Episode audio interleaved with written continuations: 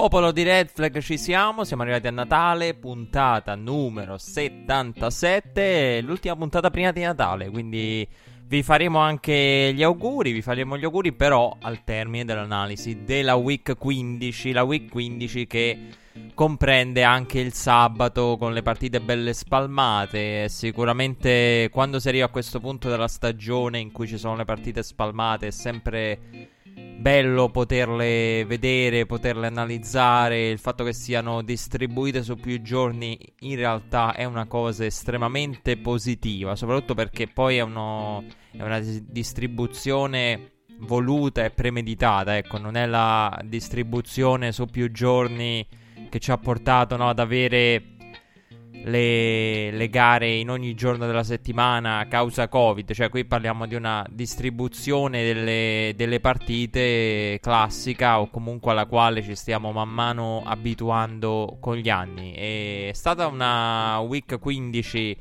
con, eh, con, delle belle partite, tante partite divertenti. Poi, se fossero partite veramente di cartello, se ci fossero partite imperdibili, a parte quella tra i Sense e i Chiefs è difficile dirlo perché diciamo ci sono state week migliori a livello di, di schedule, però ci sono state tante partite divertenti. Devo dire c'è stato poco di inguardabile questa settimana e molto eh, di ciò dipende anche dobbiamo ringraziare i Jets che hanno reso viva una partita che poteva essere una di quelle no, che, che, liquidiamo in 5 minuti. Invece no, i Jets hanno conquistato la loro prima vittoria stagionale e chissà, salvo sorprese prima e ultima, però... E, oddio, hanno anche i Patriots. Hanno anche i Patriots, quindi mai dire mai per, per, i Jets. Però diciamo che hanno reso sicuramente viva e interessante una partita che sarebbe stata una noia mortale. E, e dalle premesse quello doveva essere. E dobbiamo partire dalle partite del sabato, dobbiamo partire però anche dal dire due parole sulla sfida spettacolare del giovedì che poi a tutti gli effetti ha aperto la settimana, per non parlare di quella del lunedì con la Margex. Allora, voglio dire una cosa a proposito della partita del lunedì. E parliamo del lunedì e parliamo del giovedì. Noi di solito il Monday night non lo includiamo. È stata una partita molto, molto divertente. Se una delle più belle degli ultimi anni o meno, non lo so. Secondo me è una di quelle partite in cui eh, succede un po' di tutto, spettacolari date anche le circostanze, con Lamar Jackson che abbandona, ritorna in campo dopo essere andato al bagno.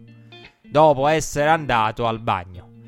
Perché questa secondo me è l'unica eh, mia teoria personale. Mi dispiace per... Eh, ci hanno provato in tanti, cioè tanti atleti durante il corso della settimana, dal martedì in poi, hanno provato no, a spiegare che con il freddo quando è caldo uno suda tanto, quindi no, la disidratazione, i crampi sono più facili, magari nelle partite a ridosso dell'estate, quelle di settembre.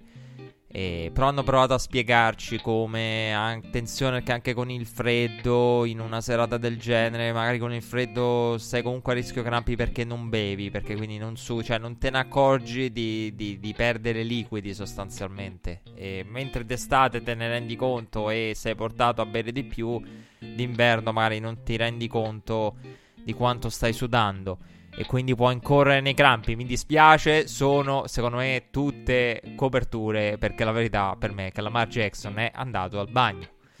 E basta vedere le immagini dello, degli spogliatoi per capire come eh, stesse correndo eh, verso eh, lo spogliatoio eh, facendo spostare e togliere di mezzo chiunque eh, ci fosse diciamo per strada e come eh, uno è abituato a fare quando ha determinate problematiche e va verso il bagno nel corridoio, levatevi che devo andare al bagno. Quindi, sinceramente, io ho dei seri dubbi sul fatto che fossero crampi, e... però ci ha regalato il tutto un... Uh, un uh, Lamar Jackson ha negato eh, la versione del, della, della pausa bagno.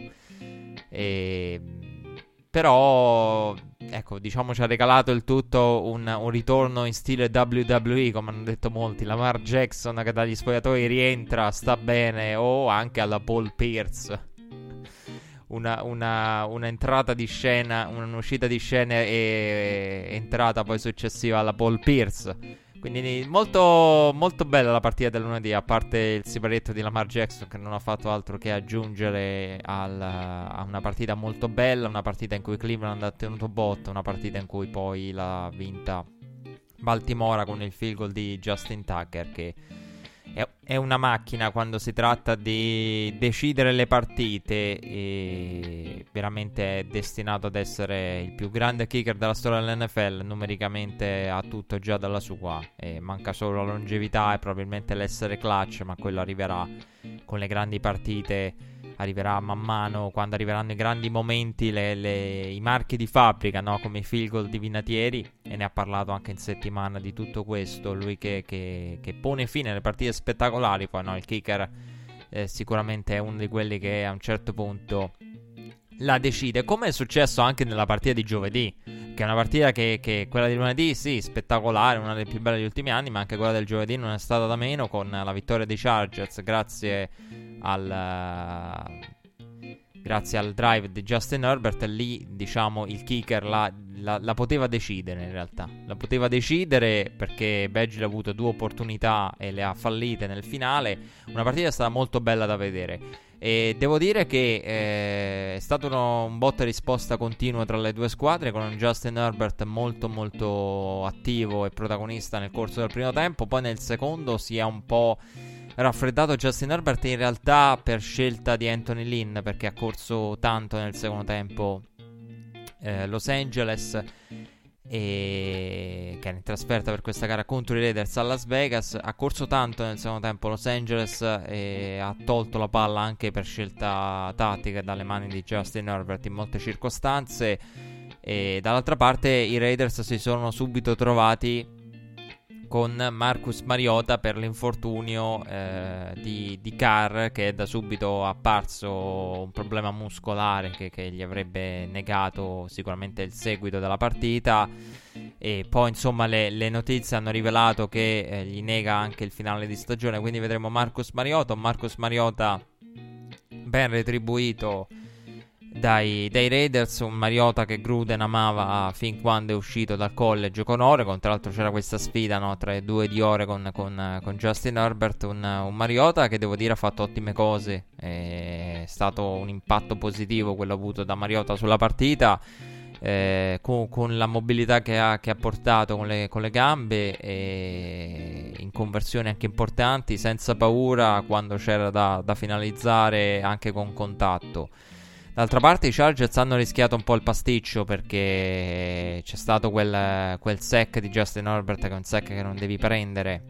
E hanno eh, diciamo complicato la vita a Badgley i Chargers. E... Però ecco, non, non, me la sento di incolpare Anthony Lynn perché eh, a un certo punto della diretta Troy Aikman ha detto eh io avrei sc- scommesso casa sulla corsa, invece lì hanno provato con Justin Herbert a, a giocarsela via passaggio. E, però ecco, la, in quella circostanza lì i Chargers eh, secondo me hanno fatto una... La chiamata non era di per sé sbagliata. Poi se vogliamo discutere del puoi cercare l'offside, puoi gestire in tanti modi diversi situazioni di, di down corti. Eh, però bisogna dire che, che, i Chargers ecco, si sono complicati la vita. Non solo in, in, l'hanno complicata a Badger, ma alla fine stavano poi nell'overtime. Intanto i, i Raiders sono arrivati, hanno mosso benissimo le catene dopo, dopo il kickoff dell'overtime, arrivando al go to goal.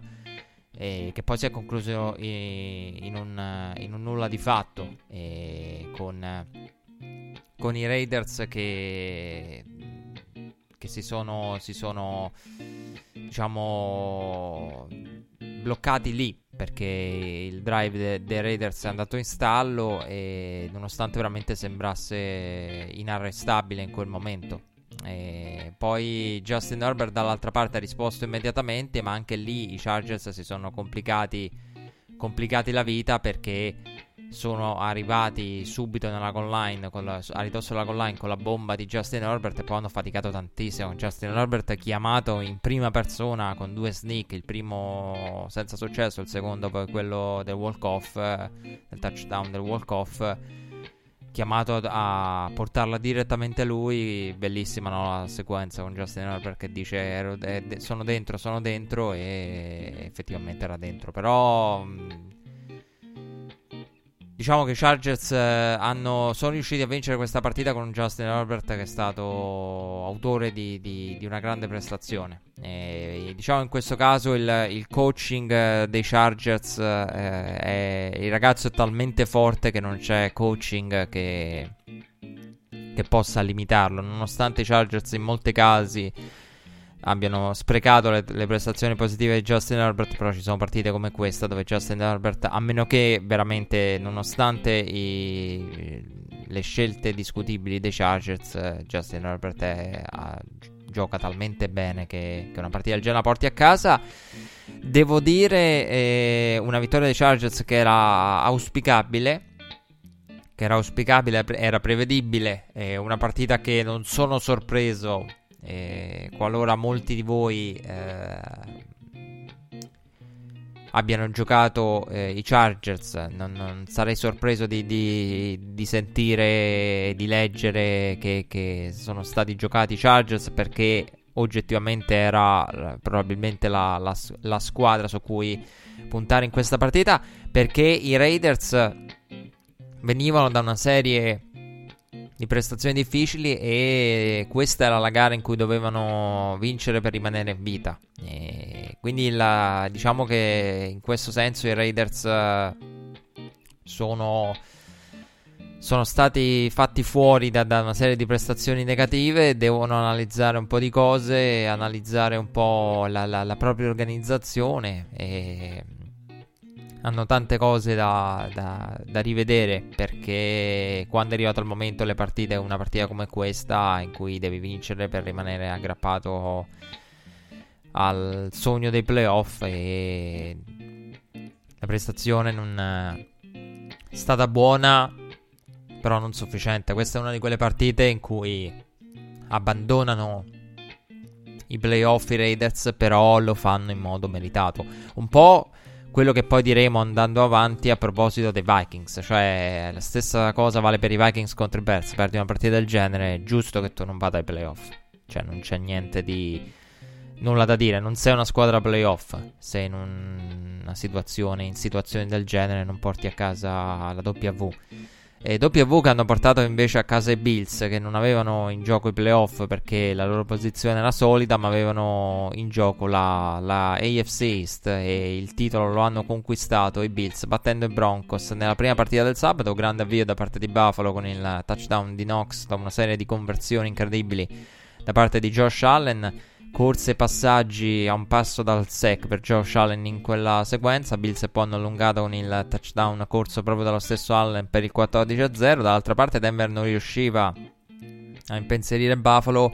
Fatta eccezione per il field goal fallito al termine dell'opening drive, però non c'era McManus in casa Broncos, quindi limitati sotto quel punto di vista e nel momento di massima forza dei Bills sopra di due possessi e palla breve in mano eh, che avrebbero riavuto il pallone muff punt di Andre Roberts regala poi una field position ottima ai Broncos capitalizzata da Melvin Gordon i Bills eh, poi hanno colpito con l'ottimo passaggio di Allen per Comerov per il 21 a 7 dopo la sequenza che aveva visto i Bills tornare indietro con penalità, una cosa che è successa durante tutto l'arco della gara. I Bills arrivavano nella red zone a ridosso della end zone avversaria e poi tornavano indietro via penalità.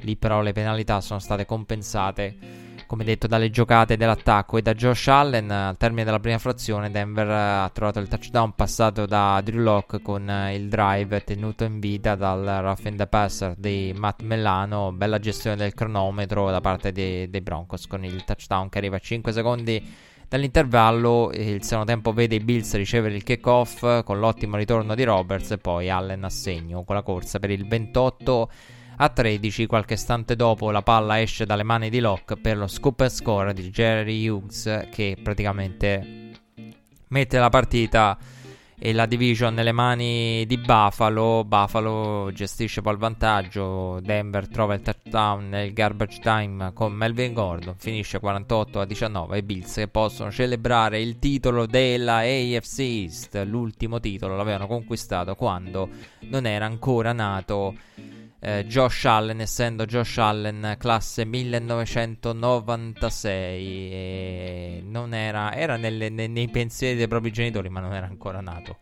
Quando i Bills avevano conquistato l'ultimo titolo eh, divisionale nel finale c'è stato anche spazio per uh, Singletary dopo l'onside kick dei Broncos.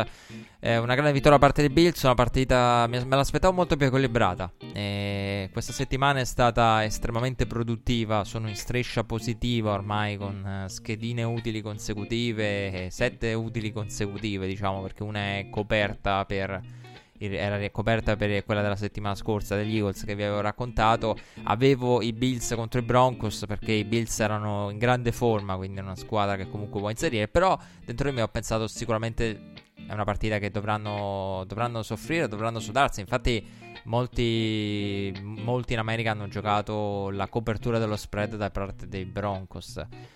E invece no, la partita è stata, devo dire, incredibilmente a senso unico e sorprendentemente con i Bills, calcolando anche che poi i Broncos erano reduci dalla migliore prestazione della carriera di Drew Locke eh, contro i Panthers, che è un po' diciamo l'emblema di, di, quella partita lì, di quello che può fare Drew Locke nelle giornate positive. Lui che è uno dei gunslinger eh, a livello analitico e numerico maggiori che esistono in NFL, perché Drew Locke è veramente uno che come profondità nel, nel campo, distanza dei target, è il quarterback che, che forza di più.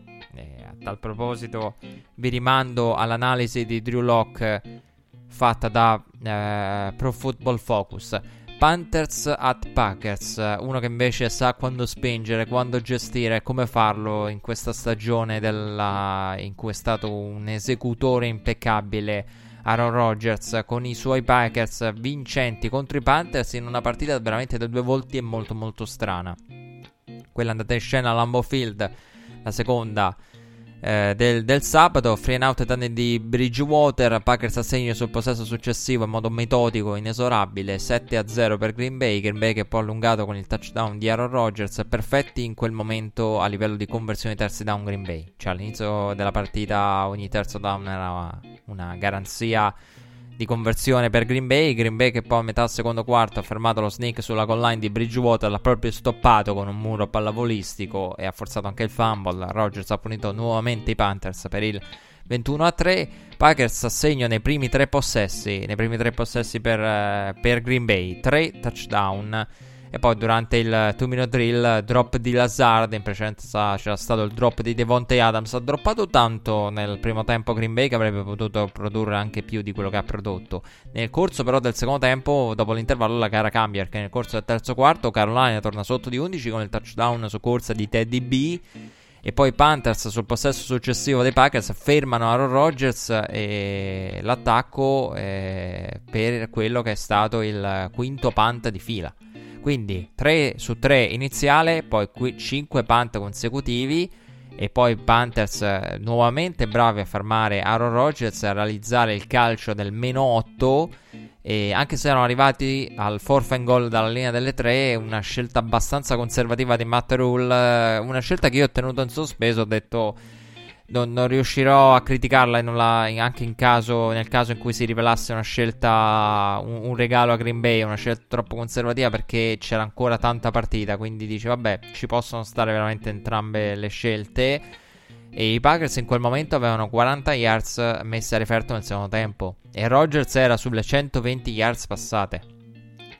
tra l'altro Rogers che ha fatto registrare eh, il numero minimo di yards di media in aria nel, da quando viene tracciato eh, via Next Gen Stats. Quindi parlavamo di profondità dei target di Drew Lock, Aaron Rodgers qui il minimo storico per lui in questa partita a livello di, di a chi ha passato e dove si trovavano i ricevitori, la distanza dei target in aria.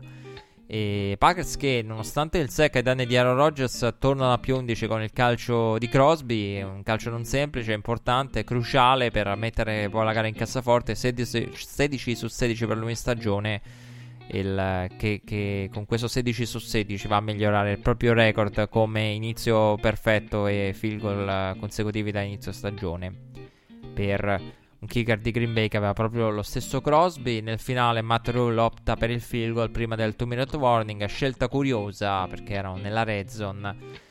E, però questa è stata la scelta di, di, Matt Rule, scelta che anche lì ha detto aspettiamo e vediamo perché la scelta però ha permesso a Caroline di riavere palla seppur senza timeout con un minuto da giocare, nulla da fare però per i Panthers e I Panthers sono stati con questa gara, eh, in quest- questa gara segna l'ottava partita in cui i Panthers sono stati in, uh, in una gara, in un one score game. E in alcune gare sono stati più in partita di altre, eh, perché poi il discorso è anche no, del, del, come ci arrivi al one score game. In molti casi è più te- simile no, alla, alla natura classica dei backdoor cover, in cui li accorci sì, potresti essere un passo ad Alma, ti serve il miracolo, in altre meno. E questa è una di quelle in cui sono stati a portata della gara, ma in realtà non lo sono mai stati perché il vantaggio di Green Bay è stato consolidato nel corso del primo tempo. Però, diciamo, hanno evitato sicuramente un blowout che la prima frazione sembrava suggerire quel tipo di partita. Quindi un massacro da parte di Green Bay dei Panthers che non c'è stato. E il secondo tempo è stata una delle peggiori prestazioni stagionali per l'attacco dei Packers, senza se e senza ma, e sicuramente eh, la seconda frazione è stata la peggiore frazione de- dell'anno di Green Bay a livello offensivo e probabilmente più della, del primo, dell'inizio del primo tempo contro i Buccaneers con Aaron Rodgers e pick 6, Aaron Rodgers intercettato due volte. Qui però perché veramente hanno fatto una seconda st- parte di, di, di, di, gara che secondo me è il peggior tempo della frazione, soprattutto considerando l'avversario e con la difesa dei Panthers che Prima parlavamo di Drew Locke della sua prestazione, è stata per molti un'occasione, ne parlavamo anche settimane fa, no? I Panthers quando c'era la partita contro i Buccaneers, dicevo i Panthers sono una grande occasione per i Bucks, era una grande occasione per i Bucks per, per, riscattarsi. Quindi la difesa dei Panthers è stata per molti una que- di, quelle difese contro cui produrre numeri. E invece qui non è successo nel secondo tempo. Poi, vabbè, il divario era comunque, comunque ampio. E non molto contento Matt Rule del, del fumble di Bridgewater sulla goal line. Lì ha esposto la palla un po' troppo. Teddy B, Buccaneers at Falcons. Parlavamo prima dei Buccaneers. Uh, I Falcons erano un'occasione per Tom Brady per macinare yards. E la partita, però, all'inizio eh, non è sembrata così. È una partita che avevo. Una partita che devo dire. Chi segue Red Flag sa che io sono abbastanza eh, scettico su, sulla mia capacità di prevedere i Buccaneers. Quindi non ho una squadra imprevedibile ed è un problema che con il tempo io lo dicevo, lo dicevo, lo dicevo, poi ho scoperto che adesso è una cosa abbastanza condivisa da molti. Però io veramente è una squadra eh, Tampa che non riesco a capire e che in realtà questa partita mi ha fatto capire perché eh, comincio ad avere un'idea su quello che possono essere i Buccaneers, sul fatto che abbiano momenti di vuoto, buio totale, di buio pesto in entrambe le fasi e momenti di luce. Però momenti di buio pesto comprendono entrambe le fasi sono veramente buio. Ver- veramente buio, non si vede niente. Non c'è luce in quei momenti lì. Eh, però ehm, questa è una partita, dicevo, che non avrei mai inserito nella mia card, nelle mie schedine, che non volevo sinceramente evitare, proprio ho inserito perché mi hanno convinto i vari, i vari pronostici sentiti. Eh, sono stati convincenti, soprattutto la, la il, il, prepar- il prepartita di NFL Network con Rich Eisen, uh, Kurt Warner, sono stati parecchio convincenti di, in questo senso. E ho detto, vabbè, ma qui pare che veramente tutto il mondo è pronto a giocarsi di casa su Tampa Bay. Effettivamente, ho detto, vabbè, dai, la mettiamo. Meglio di, di tante altre gare da, da, evitare, come la peste. Dico, vabbè, si può, si può mettere effettivamente. Cioè, nel senso, era un po' troppo paranoico io. Però poi la gara la gara non è stata quella, la gara in cui pronti via Tom Brady apre in due Falcons, anzi perché i Falcons sono andati a segno rapidamente con l'opening drive che si è concluso con il passaggio di Matt Ryan per Russell Gage su blitz da parte di Tampa. Tampa in grande difficoltà nel corso del primo quarto. Un primo quarto che Brady concluderà poi con 36 yards passate. E Buccaneers che in questa gara erano orfani di eh, Ronald Jones. I Falcons erano orfani di Julio Jones invece, che è un dei due Jones, quello che ha l'impatto maggiore della partita. Sul, sulla gara quindi dobbiamo affidarsi a Russell Gage, a Treadwell a, e soprattutto a Calvin Ridley a livello offensivo. Falcons che eh, vanno al quarto e due a metà campo, lo convertono con Ryan per Gage, autore del, del touchdown. E Atlanta qualche istante dopo trova Calvin Ridley per il secondo touchdown dopo quello di Gage, quello del 14 a 0. Brady invece non trova nulla. Eh, le yards le trova però Matt Ryan che arriva al 2 minute warning del primo tempo, 17 su 22 per 172 yards. E Atlanta che aggiunge il field goal di fine primo tempo per andare negli spogliatoi sul 17 a 0. Tampa con la, un'eventuale sconfitta avrebbe consegnato la NFC South ai Saints. A prescindere dall'esito della gara di New Orleans. Quindi i Saints potevano affrontare i Chiefs già da campioni della, della division in caso di, di sconfitta dei, in caso di vittoria dei Falcons contro i Buccaneers. E Tampa secco nel, nel, primo tempo e con sole 60 yards fatte registrare. Però i Buccaneers ricevevano il kickoff del secondo tempo ed era probabilmente l'ultima chiamata quella lì per i Bucks. Era potenzialmente una delle ultime chiamate per svegliarsi. E hanno ricevuto il kickoff del secondo tempo e sono andati a segno in poche giocate con il touchdown dalla goal line di Fournette, preparato ottimamente dal touchdown, dal passaggio di Brady per Evans, quello sulla sideline, sì, per capirci. E risposta impeccabile però da parte di, di, Matt Ryan con il touchdown trovato per Hurst in finestra ristretta e cruciale nell'economia del drive il catch da 28 yards di Calvin Ridley. Anche qui una descrizione di un drive in cui la giocata chiave la fa Calvin Ridley non è una novità e Falcons che con il, eh, con il drive eh, Matt Ryan supera le 300 yards, respinge indietro Tampa Bay e poi Buccaneers che eh, quindi avevano segnato, pronti via, la difesa però concede ad Atlanta e ripristina almeno 17. Poi Tampa eh, ripristina la situazione precedente con il touchdown di Goodwin per il 14 a 24. Tre possessi nel secondo tempo e e tre touchdown per Tampa Bay perché dopo aver fermato i Falcons Tampa si riporta con il touchdown di Fornetta a meno 3 e poi pareggia Tampa con il field goal di Sakop a 11 minuti dalla fine e lì mi sono chiesto sarà un drive sprecato anche se in quel momento l'inerzia della partita era cambiata totalmente Falcons quasi a segno con Ridley sack su Matt Ryan che complica il field goal di Q eh, trasformato per il, eh, per il nuovo più 3 e poi Tampa opera il sorpasso con Antonio Brown. Uno contro uno, Antonio Brown punisce i Falcons 31 a 27, primo vantaggio della gara, targato Tampa Bay con il primo touchdown ricevuto da Antonio Brown eh, con la maglia dei Buccaneers. Ci ha messo un po', devo dire ci ha messo un po'.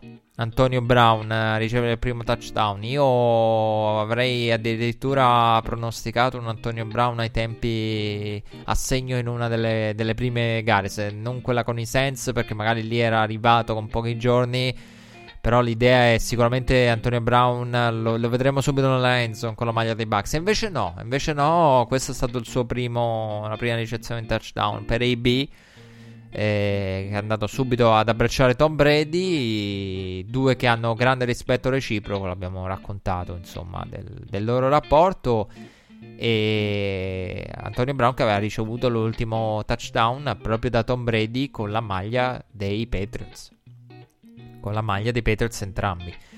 In quella brevissima finestra di AB uh, eh, a New England. Ryan e Falcons fermati. Il tentativo di consumare il cronometro di Brady e compagni termina però con McCoy corto rispetto a, a, alla linea. Atlanta è senza timeout, riavrà palla e, ma i Falcons vengono fermati poi sul quarto e 16 perché Matrana è sotto pressione quarto e 16 Calvin Ridley riceve ma è corto e Tampa deve ottenere però il primo down perché c'è di mezzo il 2 minute warning lo fa con la misurazione e con il review che conferma la misurazione uno spot sembrava addirittura generoso in quel momento rimonta da meno 17 completata rimonta più ampia per Tampa Bay dal 1982 rimonta più ampia per Brady no Rimonta più ampia subita dai Falcons? No. Rimonta più ampia di Brady contro i Falcons? No.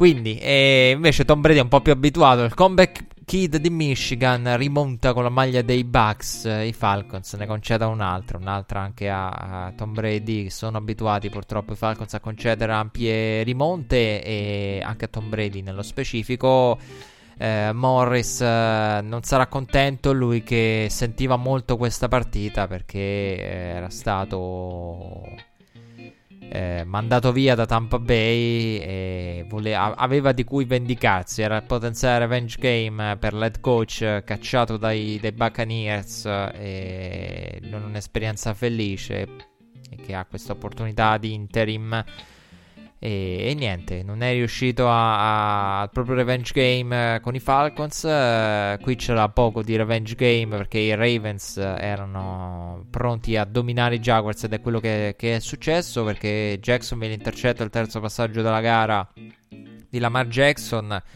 Jaguars che si sono preparati durante, si erano preparati durante la settimana con i ricevitori a impersonare Lamar nello scout team perché questo è un argomento che va avanti no, da due anni quando c'è lo scout team c'è da qualcuno deve, deve impersonare Lamar Jackson ma il vero Lamar Jackson non, è in grado di impersonarlo nessuno. E mm, Ravens che poi vendicano l'intercetto subito da Lamar con il safety ed anni di Garner Minshew partente di questa gara Minshew Baltimora non si lascia sfuggire poi l'occasione di punire ulteriormente Jaguars dopo il punt successivo al safety Lamar per Hollywood Brown, entrambi Brown a segno e poi Boykin, eh, sì, entrambi Brown a segno. Brown, eh, Hollywood Brown, eh, oddio, mi pare che abbia poi eh, avuto, ricevuto un touchdown Hollywood Brown nel corso della gara, però mi viene il dubbio. Comunque lì la ricezione chiave del drive poi finalizzato da Boykin, Jaguars fermati via turnover downs a metà campo e non hanno un punter di ruolo e il loro Panther di emergenza per la gara era Rosas, quindi un'occasione in più per, per i Jaguars per cercare il quarto down e provare a strappare punti, non avendo nulla da perdere e, e solo da guadagnare, la prima scelta assoluta. Ma questo non lo potevano immaginare in quel momento. E Ravens che poi hanno allungato nel touchdown dei Dobbins per uh, ad inizio secondo periodo per il 16 a 0. Come detto, due touchdown safety per uh, quel parziale di 16 a 0. Baltimora che a metà secondo quarto si porta sul 19 a 0 con il field goal di Tucker. Eroe nello spettacolare eh, Monday Night, come abbiamo detto, contro i Browns. E poi negli ultimi due minuti del primo tempo c'è spa- stato spazio anche per il touchdown ricevuto da Des Bryant. Dopo tre anni, per la precisione, Des Bryant non riceveva un touchdown dal 17 dicembre 2017. Tre anni senza touchdown per uh, Des Bryant che ha esultato. Des Bryant che non è stato felice quando no, causa Covid è stato praticamente nel riscaldamento. Gli hanno detto tu non giochi oggi contro i Cowboys. Quello che sarebbe stato forse veramente uno dei revenge game più sentiti. Quello di, di Des contro i Cowboys. E, però ha trovato, l'avrebbe voluto sicuramente trovare in quella partita il touchdown dopo tre anni. E, invece l'ha trovato qui. Eh, Des Bryant, che eh, è stato, devo dire, protagonista in molte partite, anche uno dei ricevitori da subito chiave per i, per, per i Ravens, ed era un po' uno dei problemi dei Ravens in, in senso negativo, no? Quelle settimane del, se Des, ti affidi a Des Bryant probabilmente c'è qualche problema. E Tucker che poi ha fallito a fine primo tempo da 57 yards. Ravens che hanno comunque chiuso avanti il, la prima frazione 26 a 0 in totale controllo. Jacksonville poi si è vista finalmente sul tabellone con il touchdown di Minshew per James Robinson. Bel passaggio di Minshew, in generale bel drive. Poi Ravens hanno continuato ad allungare. Generale turnover alla fine hanno vinto 40-14 in una partita dominata. Eh, come dominata è stata la gara di Tennessee tra i Lions e Titans. Eh, dominata veramente. Non è mai stata in partita. Io non, non sono d'accordo con chi dice, ma a un certo punto l'hanno mezza. No, mezza riaperta. No, i Lions in realtà era in totale controllo Tennessee. E subito eh, Derek Henry in avvio per i Titans al termine dell'open drive per il 7-0. Detroit eh, schierava come partente Matthew Stafford. È impensabile eh, quello che è accaduto di, di, vedere Stafford partente. È stata veramente una sorpresona perché l'infortunio alle costole sembrava veramente impensabile durante tutto l'arco della settimana. Anche se era dato eh, senza. Era uscito il report mercoledì o giovedì che Stafford era, non c'erano aspettative o previsioni specifiche riguardo il suo utilizzo contro i Titans, quindi era, boh, non si sa, si vedrà.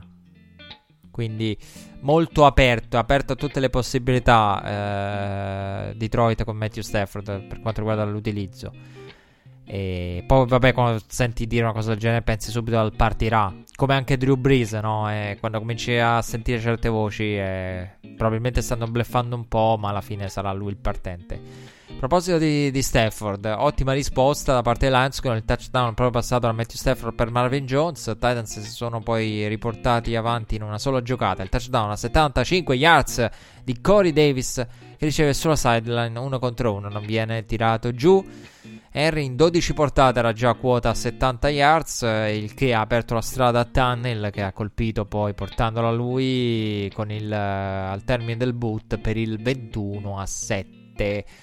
E Detroit eh, sembrava poter rimanere aggrappata, e... ma DeAndre Swift, eh, quello è stato il momento in cui forse Detroit poteva veramente rimanere aggrappata, quando DeAndre Swift è stato abbattuto nel tentativo di saltare sopra la line of scrimmage, fumble recuperato dai, dai Titans e Lions che hanno limitato i danni mettendo poi eh, a segno il safety su Tunnel che ha ridato loro il pallone e l'hanno portata poi nella end zone con eh, DeAndre Swift dopo il safety con una giocata che è proprio quella, eh, quella è una di quelle situazioni in cui il coach eh, chiama no, il, il, numero di DeAndre Swift per farlo riscattare cioè, quando ho visto quella sequenza, ho detto, vabbè, di Andre Swift gli danno palla per farlo andare nella endzone per riscattarsi. Anche se poi, diciamo, quel drive lì, la giocata chiave è un'altra ricezione cruciale di Marvin Jones. Titans che hanno ottenuto il turnover di Hawkinson, poi via ottimo challenge di Variable, un grande challenge da parte di Variable per conquistare quel turnover lì. Lions che sembravano in grado di, di, di impensierire i Titans, uh, ma il touchdown passato da Stafford per Sipus torna indietro via penalità. E i Lions poi sono stati limitati al field goal che a tutti gli effetti li ha riportati sotto di 6. Tennessee si era un po' addormentata in quella fase della gara. E, e, poi Titans dopo quel field goal si risvegliano con il touchdown che permette loro di andare al più 14 con la conversione da due punti. Tunnel via portata per il touchdown, Harry per la conversione, poi Lions fermati e il più 21 di AJ Brown la chiude a tutti gli effetti nel garbage time. Vanno a segno i Lions con DeAndre Swift e i Titans con Tunnel. Henry può arrivare alle 2000 yards. Eh, avrei detto di no, avrei detto di no perché la mia idea era tocca vedere i punteggi delle varie gare, però effettivamente le gare si stanno sviluppando bene per i Titans che, che gestiscono, attaccano dal vantaggio e adesso avrebbe bisogno di un 150 di media nelle due partite rimanenti, credo. E poi ovviamente bisogna vedere come lo vogliono utilizzare. Però eh, quando uno dice come lo vogliono utilizzare, se vogliono far riposare, se ha senso andare a cercare 2000 yards, se ha senso il traguardo personale sono tutte cose che, come dicevamo, ma le, part- le portate di Harry forse lo risparmiano. No, non lo risparmiano mai. E più, più, più prende portate, più corre, più lo, lo spremono, più, più spreme gli, le difese avversarie. Quindi non, non, non, segue una logica umana Derek Henry riguardo al suo utilizzo e riposarlo o meno. Anzi, è uno di quei giocatori dove ti, forse conviene anche chiedersi, ma ha senso farlo riposare visto che uno che carbura, più porta la palla, più produce. Quindi, boh. 49ers at Cowboys. Partita che doveva essere il Sunday night. Grazie a Dio non lo è stata. Non perché è stata noiosa, anzi è stata folle nel finale. Però è meglio così. Meglio così, anche se la sfida tra i Browns e i Giants non è che abbia, ci abbia regalato il Sunday night del secolo, eh. E... Non a caso Terrico viene mandato per me proprio Al Michael è proprio ormai si è rassegnato. È stato un colpo troppo duro per, per Al la Sunday night tra Bucks e Sense. E, ehm, partita doveva essere il Sunday night, come detto, e non lo è stata. Fumble su punt eh, sul ritorno in San Francisco, sul punt ritorno in San Francisco, Dallas che capitalizza con Pollard l'ottima field position, Dallas che vedeva assente per questa gara Zick all'ultimo momento, inattivo causa calf injury, Niners che subiscono poi lo strip sack ai danni di Mullens. Dallas eh, riottiene nuovamente palla nella metà campo avversaria. Per i Niners sono due turnover in appena 6 minuti. E Dallas che capitalizza ancora con il passaggio di Dalton per Gallup per il 14-0. Un inizio di partita molto simile a quello della partita contro i Bengals. Pronti via. Dallas a due turnover, due ottime field position e le capitalizza. E poi a 12 secondi alla fine del primo tempo, San Francisco risponde terminando l'ottimo drive, veramente un bel drive quello lì, con il touchdown di Mullens per Jordan Reed e, come detto, al termine del primo uh, quarto, a 5 minuti dall'intervallo, Ayuk riporta i suoi sotto di 3, 14 a 17, ricevendo e portando nella endzone lo shovel pass.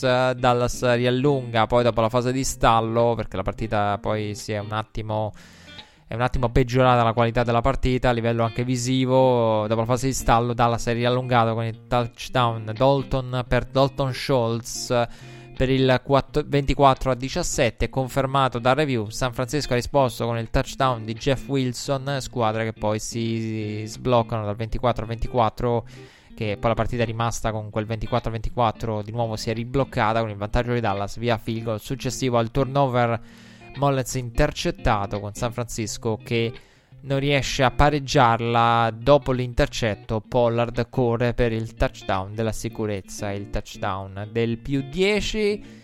42 secondi rimasti. Shannon manda gold per il field goal del meno 7 per poi tentare l'onside kick non convertito perché CD Lamb lo riporta addirittura in touchdown. L'avevamo visto fare eh, anche ai Bills. E ehm, CD Lamb, come detto, riporta in touchdown l'onside kick e poi Dallas eh, in quel momento la chiude negli ultimi secondi San Francisco a segno. Non saranno contenti. Ora non so, non ricordo l'under over di questa partita, però se avevate un under e non, sicuramente non, ave, non, avete apprezz- non avrete apprezzato gli ultimi eh, folli nemmeno minuti, secondi di questa gara. Eh, Bears at Vikings, una gara che ha avuto anche qui ultimi folli secondi, secondi ultimi secondi folli, ma senza successo per le ultime speranze dei Vikings con Kirk Cousins intercettato nel tentativo di Elmeri. La vincono i Bears, Mitch sotto pressione. Eh, in avvio scarica per Montgomery per i primi punti della gara. Cousins risponde con il touchdown per Adam Thielen, tutto solo nella endzone. Vikings che eh, erano al terzo down eh, dalla goal line e probabilmente sarebbero andati a quel punto forse al quarto down, credo. E Dan Bailey in difficoltà, ne abbiamo parlato la settimana scorsa, ma in caso di quarto down, chissà se eh, in quel caso sarebbe stato chiamato in causa lui, probabilmente sì, data la distanza breve del, key, del, del, del field goal, però Dembeli, dicevamo perché parlo tanto di Dembeli perché è stato confermato per questa gara da, da Zimmer. I Bears hanno aggiunto poi tre punti via field si sono portati sul 10 a 7 con il diciannovesimo field goal messo a segno da Santos su altrettanti tentativi. Quindi i Bears eh, avranno sicuramente pensato in casa Bears e Vikings vi capiamo perché siamo quelli del double doink. Però in questo momento di problemi con i field non ne abbiamo grazie a Santos. 19 field goal a segno per lui su altrettanti tentativi. Eh, Bears poi hanno allungato e si sono portati a più 10, 17 a 7 con il touchdown di Montgomery al termine di un drive eh, infinito, un drive veramente interminabile, ma non a livello di giocato, a livello di tempo, ma a livello di tempo reale, perché quel drive è, sono, sono arrivati gli arbitri ed è stata richiesta la misurazione in almeno due occasioni due occasioni ricordo sicuramente sulle brevi distanze. Sul 7-17 i Vikings vanno al quarto e corto dalla linea delle proprie 35 e Vikings fermati dai Bears. E lì la partita sembrava veramente chiusa. Lì chiusa e chiusa anche brutalmente per i poveri Vikings perché Vikings fermati come detto, turnover on downs che, che veramente complicava di tanto la vita a Minnesota. Però Chicago ne esce solo con un field goal. Lì aveva la possibilità di ammazzare la partita Chicago. Di andare a più 17, 24 a 7 e chiudere. Invece no, solo 20 a 7, solo un field goal. E il tempo poi a tutti gli effetti si chiude sul 20 a 10. Quindi tu pensi a un turnover downs del genere a quanto poteva costare la, gli episodi, le giocate, gli esiti situazionali Invece pensi, però aspetta, sono solo sotto di 10. Minnesota poi riceve il kickoff del secondo tempo e si porta sotto di 3 con Dalvin Cook. E in quel momento della gara Dalvin Cook tocca quota 120 yards dalla scrimmage. Lì dici, cavolo, questi stanno a meno 3. Bears poi hanno risposto con il touchdown di Montgomery, eh, che con le sue corse è entrato nella top 10 delle corse della uh, week 15 di NFL Network. Running game dei Bears in grande forma nelle ultime settimane da quando Matt Nagy ha abbandonato il play calling. Questa è la cosa assurda. Non, non, è, non, è, positivo quando la tua squadra si riprende. Da un lato sei contento del coach, però perché ha abbandonato il play calling non è altrettanto bello. Quindi deve, sarà contento Matt Nagy di questa ripresa d'attacco? Sì e no. Sì, perché gli protegge un po' di più il posteriore. No, perché si sono ripresi da quando ha abbandonato lui il play caller. Il play calling, lui che è stato chiamato per fare il play caller offensivo dei Bears e mettere la sua mente offensiva al servizio di, dell'attacco di Chicago. E, e quando eh, la sua mente offensiva non è quella che produce e gestisce, eh, c'è un bel problema. Quindi sei stato chiamato, eh, sei stato scelto per un uh, motivo e quel motivo in questo momento eh, non è il motivo non sembra essere un, la, la, il punto di forza del, del tuo coaching eh, in questo momento, visto che qualcun altro fa meglio di te.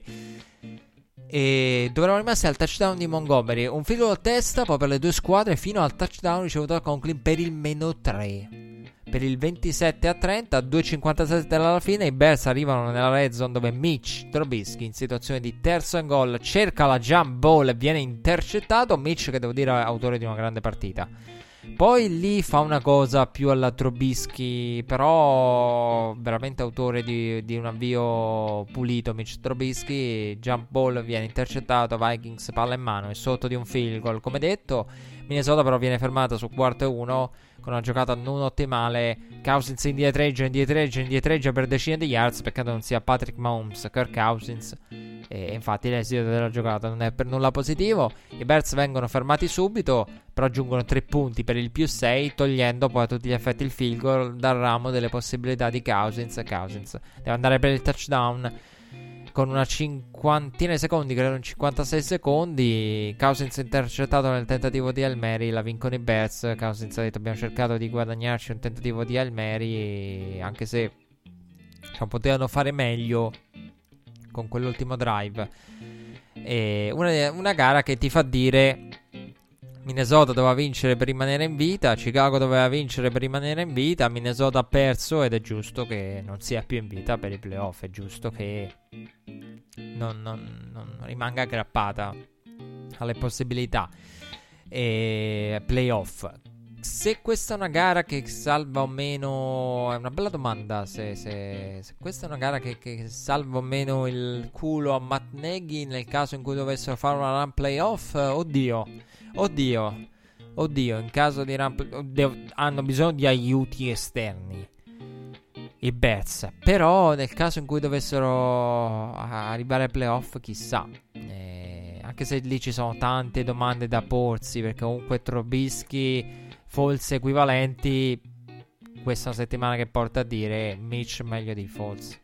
Mitch meglio di false, anche e soprattutto a livello di risultati. Che poi ricordiamolo, Mitch Trubisky undefeated, imbattuto nel momento in cui è stato banchinato per Falls. Cioè i numeri di Mitch, i numeri, le, le, le W conquistate da Mitch, perché i numeri di Mitch non erano tali da essere intoccabili, però... Quindi, mm, boh, anche quello dovrà essere valutato. Diciamo che capisco anche, no, questa è una di quelle gare in cui ben si capiscono i Bears che i tifosi dei Bears che hanno paura del... Non è che, che questi tirano fuori una miracolosa run playoff. E poi magari ci becchiamo ancora Neghi o ancora Mitch che però ricordiamolo niente eh, opzione eh, per lui esercitata quindi è un free agent totale Trubisky a fine anno e Washington Football Team a Seahawks uno su cui non eserciterà l'opzione è invece Dwayne Haskins eh, Washington perché eh, veramente mm, vabbè Dwayne Haskins partente di questa gara, eh, però eh, Washington non contava tanto sull'attacco, l'attacco doveva fare il minimo indispensabile, doveva essere la difesa contro Seattle. E partita bloccatissima, 94 yards totali nel corso del primo quarto, solo un field goal uh, per Seattle, poi Scott Henson non fa in tempo a parlare che Russell Wilson trova Swain per il touchdown. Eh, Scott Henson dice 94 yards, solo 3 punti, partita bloccata, partita brutta poi Swain trova il touchdown l'istante dopo. È come la settimana scorsa. Giants non hanno mai superato la metacampo. Boom! Superata subito con una partita. Cioè, è così, no? E quando tu dici queste cose, poi si, si, si, si invertono i trend. E dicevo, eh, cioè, Russell Wilson risponde a Scott Henson con il touchdown per Swain, che però torna indietro perché il touchdown è un grande passaggio, ma il secondo piede era sulla parte bianca. Peccato perché veramente era un gran passaggio. Russell Wilson esterno, però Swain mette il secondo piede. Era difficile, però, eh. Onestamente, eh, tenere il piede dentro. Quindi, Scott Hanson, diciamo, sta per essere smentito. Non lo è stato a tutti gli effetti post review. Seattle poi ha intercettato Dwayne Haskins con Shaq Griffin. E il primo touchdown della gara lo ha poi trovato comunque Seattle con Wilson per Hollister negli ultimi due minuti della prima frazione. Wilson che aveva mosso bene le catene con lo scramble di 38 yards. Uno degli highlights di quella gara, lo scramble da 38 yards di Russell Wilson che prepara poi il touchdown di Hollister. Washington allo scadere del primo tempo compare sul tabellone per la prima volta via field goal. Seattle a segno con Carlos Side ad inizio secondo tempo. Corsa da 50 yards, uno degli highlights totali di questa week 15, una delle top runs sicuramente. Seattle poi si porta sul 20 a 3 che appare insormontabile. Appare solamente in realtà insormontabile perché poi Washington arriva a renderla un po' più interessante questa partita di quello che sembrava al momento del 20 a 3. E viste le difficoltà offensive meno 17 come farà Washington Haskins uh, non, non, ci smentisce. In quel caso viene intercettato da DJ Reed secondo intercetto della gara per Dwayne Haskins. Quello lì football team e poi torna sotto di 9 eh, 9 a 20 ad inizio ultimo quarto. Deron Payne intercetta Russell Wilson e tiene in vita almeno, diciamo, in vita, almeno in linea teorica, il football team. Teoria che però si avvicina alla realtà perché Haskins trova il touchdown per McKissick e poi eh, il PAT fallito costringe precedentemente costringe Washington alla conversione da due punti fallita per compensare l'extra point. Washington che l'opportunità poi se la costruisce arrivando al 2 minute warning sotto di 5 palla in mano. Quindi una sì, la difficoltà dell'attacco, ma la difesa ha fatto il proprio dovere contro Seattle per almeno dare un'opportunità. Palla in mano sotto di 5 a Dwayne Haskins, ma Seattle mette a segno sex consecutivi su Haskins e poi l'incompleto finale consegna la vittoria ai Seahawks con qualche sofferenza di troppo, devo dire. Eh, complice anche una gara che ha visto Seattle correre, correre, correre. Seattle corre, non fa cucinare Russ. Russell Wilson, minimo stagione di yards passate. Però io non me la sento di criticare Schottenheimer e Pete Carroll perché cioè, se Seattle, uno dice, sento spesso dire, ma Seattle sta regredendo, sta tornando la squadra che vuole correre, correre, correre, che non ha fiducia in Russell Wilson. Eh, però ci sono cassette, snap, sequenze di giocate, scelte suicide. In quella finestra di, di gare lì, Buffalo, Rams, cioè non purtroppo bisogna essere in questo eh, uno vuole essere sempre critico nei confronti dei coach, no? basato su, su ti, ti, critico per il principio, no? quando hai determinati giocatori, però se Seattle si fida, vorrebbe un po' più running game, è perché in determinate partite l'approccio con Russell Wilson e il passing game o niente non ha... Cioè, se hanno tolto... Eh alcuni ingredienti Russell Wilson. Ho detto tu non cucini niente qua. Eh, perché evidentemente qualcosina in cucina Russ l'ha bruciata e ci sono delle dimostrazioni purtroppo delle cassette in quel senso. Quindi non è una cosa che non si sono inventati dal nulla, cerchiamo di correre di più e togliamo responsabilità a Russell Wilson. Quindi eh, però l'hanno fatto, devo dire, con Carlos Sider che sicuramente l'ha giocata chiave della gara. Patriots a Dolphins. La gara che segna. Qualcuno potrebbe dire la fine della dinastia. la fine della dinastia. Io, quando, mh, mm, vi giuro, quando sento determinate statistiche o analisi, mm, faccio de- delle facce emblematiche perché con tutto L'ho detto anche ai tempi, no? I Bills che volevano, che vincono contro i Patriots, il fumble di Cam Newton, McDermott, questa vittoria storica. Beh, insomma, storica. Cioè, nel senso, se vogliamo guardare la storia delle due squadre. Allora, il problema è uno. Secondo me, a livello narrativo, ve lo, ve lo sem- vi semplifico questo concetto, che così lo capiamo tutti e lo capite tutti. Il football è uno sport che tende a, per struttura, come tutti gli sport americani, l'NFL altrettanto, a compensare e ad equilibrare via draft. Cioè, qui non è il Benevento e il Crotone, eh, il Torino che negli ultimi anni ha sofferto all'ombra della Juve, che batte la Juve. Cioè, qui non stiamo parlando di una cosa del genere. Cioè, di due squadre, oppure nel baseball, ah, non c'è minimamente paragone tra i budget che hanno le due franchigie. No? Quando i Mets surclassano gli Yankees, che tu dici la, la squadra piccola di New York, no, che batte il, la, il, fratello maggiore, no, qui non è, cioè, nel senso, già in, negli sport americani in generale ci sono comunque il draft, è fatto per limitare. Cioè, se fossimo in, in uno sport come il calcio, eh, Patriots buttati giù dal trono, ok. Ma qui passano gli anni, passa tutto, è uno sport che porta ad essere compensati e ricompensati. Cioè, alla fine i Dolphins battono i Patriots con giocate chiave, per esempio, di un Tua preso perché? Perché hanno avuto una scelta al draft eh, in alto. Cioè, quindi diciamo, ecco, eh, non lo so, la vedo in modo molto. Poi, vabbè, i Patriots sono l'eccezione. Infatti, si dice si utilizzano la maggior parte delle narrative in questo senso nei loro confronti, proprio perché sono stati l'eccezione. Ma altrove, ecco, non si direbbe hanno rovesciato perché i turnaround se ne vedono, però non nella AFC East. Quindi è qualcosa di nuovo. I Dolphins hanno eliminato i Patriots prima di Natale, qualcosa di inedito per New England essere mandata a casa prima di Natale. Fuori da playoff non accadeva dal 2008, l'anno dell'infortunio di Brady.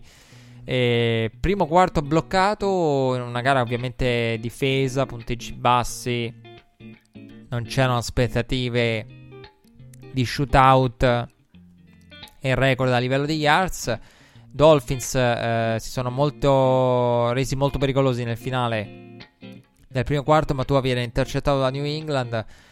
E I primi punti del match li mette a referto New England via field goal. Cam Newton sul terzo down prova a correre, subisce il fumble riportato da Xavier Howard.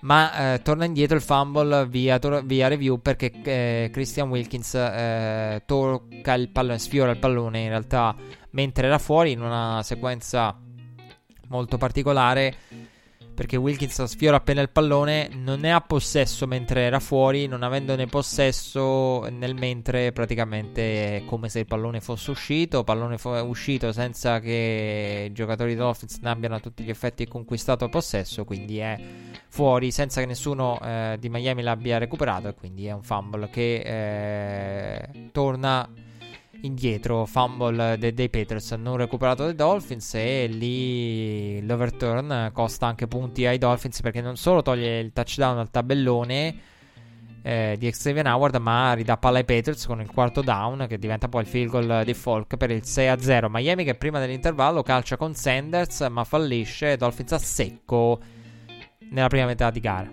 e, però il primo tempo vede qualcosa per i Patriots uh, di, di, peggiore, anche forse la sconfitta. Stephen Gilmore abbandonare causa infortunio al ginocchio, infortunio senza contatto. Non ho particolari aggiornamenti sull'infortunio di Stephen Gilmore, ma non era bello da vedere a livello visivo. Miami fa co- un po' come Tampa Bay e dopo essere rimasto secco nel primo tempo colpisce dopo aver ricevuto il kickoff del secondo tempo. Dolphins che forzano il turnover per la 20 ventesima gara di fila con il fumble forzato da Xavier Howard su Jacoby Myers, catch and fumble di Jacoby Myers. Miami che, povero Jacoby Myers.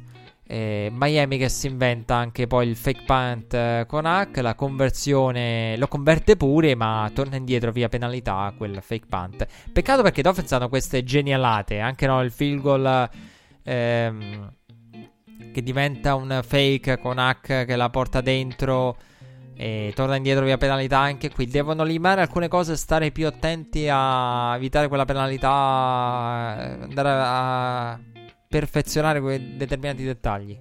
Veramente può essere molto creativo lo special team dei Miami. Sicuramente la creatività non manca. Deve perfezionare quei dettagli che poi ti costano la conversione. E Patriots poi chiamati al quarto e corto decidono di calciare per il vantaggio, lo fanno, il vantaggio del 9 a 7, Miami bussa alla porta ad inizio ultimo quarto, la porta dentro tua la sfonda la porta. Tua Toga Veloa che eh, porta dentro il touchdown del 15 a 9, conversione da due punti annessa. 15 a 9 per i, per i Dolphins.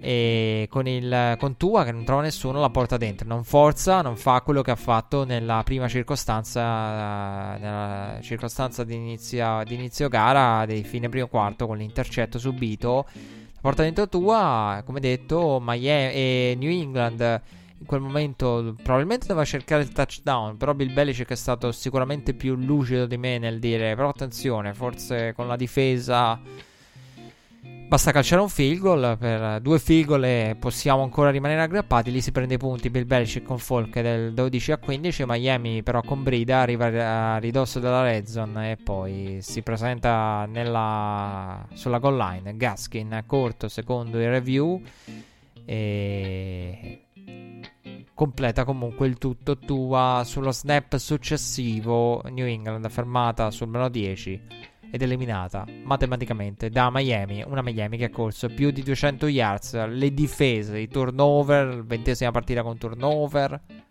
cor- le corse 200 yards con grandi prestazioni, con eh, la corsa no, più lunga, credo quella di Brida di cui vi parlavo, e un Tua che migliora partita in corso una delle partite in cui no, abbiamo visto Tua crescere e fare sicuramente bene nel far fuori una New England che a livello offensivo è deve rivedere tanto, deve rivedere tanto. Molti nell'ambiente Boston nell'ambiente Patriots si chiedono se vedremo Steed boh tutto può essere. Però è quello che vi dicevo io settimane fa. Cioè Steed con tutta la fiducia che avevano all'inizio anno, nonostante tutto non la provano nemmeno, non provano nemmeno a guardare quello che hanno, non è un buon segno.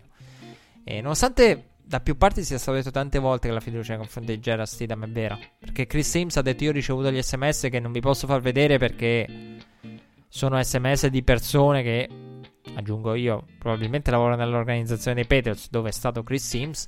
Diceva, se vi leggete i messaggi che mi hanno mandato quest'estate, cioè sono messaggi di fiducia, che parlano di fiducia nei confronti di Steed, che però poi non c'è stata. E... Nonostante sia passato il tempo, quindi magari abbia avuto modo Bill Belichick l'attacco, Josh McDaniels di lavorare su di lui dietro le quinte. Quindi anche perché poi anche quello, no? il lavoro dietro le quinte che procede. Texans at Colts, eh, qui eh, di dietro le quinte di nascosto nell'esito della gara non c'è niente perché la storia si ripete, il copione è lo stesso, il fumble dei Texans nel finale che costa la gara, la possibilità di rimanere aggrappati alla partita. Indianapolis ferma Houston, Deshaun Watson eh, beh, va a segno con eh, Taylor muovendo bene le catene. Deshaun Watson, dopo essere stato fermato, è vittima poi dello strip sack. E sul fine di quarto, Rivers trova Pascal. E. Houston a segno con Taylor, ho detto? Regia, ma qui non mi corregge nessuno. Non mi. Se, se, non mi accorgo da solo e eh, non vado in, uh, in, rewind mentale, qui non mi corregge nessuno. Indianapolis ha fermato Houston eh, e Deshaun Watson è andato a segno con Taylor muovendo bene le catene. Poi è stato fermato nuovamente Deshaun Watson con lo strip sack. E poi sul fine del quarto Rivers ha trovato Pascal per il 14 0 sfruttando al meglio il turnover del collega avversario. Houston ha accorciato con il touchdown eh, di Hansen da 38 yards. Difesa dei Colts non proprio sul pezzo eh, in quelle circostanze. E, poi con il field goal di Fairburn chiude il primo tempo sotto 10 a 14 eh, molto bella la scena del primo tempo che ha visto la, probabilmente familiari fotografare Rigoberto Sanchez, come ha detto Scott Henson, perché tanta tensione nei confronti di un Panther perché è ritornato a due settimane di distanza dal, eh, dall'operazione rapida per la rimozione di un tumore che gli avevano scoperto durante i controlli, l'hanno operato subito due settimane dopo. Eccolo qui, Rigoberto Sanchez eh, ha ricevere eh, gli snap lunghi per calciare per i punt dei eh, Colts. Terzo quarto che vede entrambe le squadre avere un possesso a testa, tenere palla per oltre 6 minuti. E entrambe però vengono limitate dall'avversaria a un field goal. Quindi praticamente il terzo quarto è un possesso a testa e un field goal a testa e punteggio sul 17 a 3. Lo scarto di 4 punti rimane in favore dei Colts. Colts poi vanno sul 20 a 3 con il eh, calcio di Blankenship. Carrierai. Eh, da 50 più yards per lui. Non ricordo la distanza, però sicuramente carrierai. A quanto ricordo per lui. E Texans che pareggiano poi con il touchdown passato da Watson per Kiki Chiudi. 20 a 20 il punteggio a 8 minuti dalla fine. Colts chiamati a un potenziale ultimo possesso con il quarto down convertito in territorio avversario pesantissimo. A tenere in vita il drive eh, la situazione per i Colts si complica perché la pass interference offensiva di Pittman fa tornare indietro i Colts che però con il passaggio di eh, Philip Rivers per T. Wilton arrivano a ridosso della goal line e poi il touchdown lo trovano con Pascal Zach Pascal per il più 7 Watson deve rispondere porta il suo in territorio avversario trova su quarto e 5 Kiki Cutie che si dirige verso la endzone, ma la storia si ripete. Questa volta non è Deshaun Watson, ma è Kiki Cutie. Non è Deshaun Watson con Martin nel centro che gli dà uno snap di merda, ma è Kiki Cutie dopo aver ricevuto.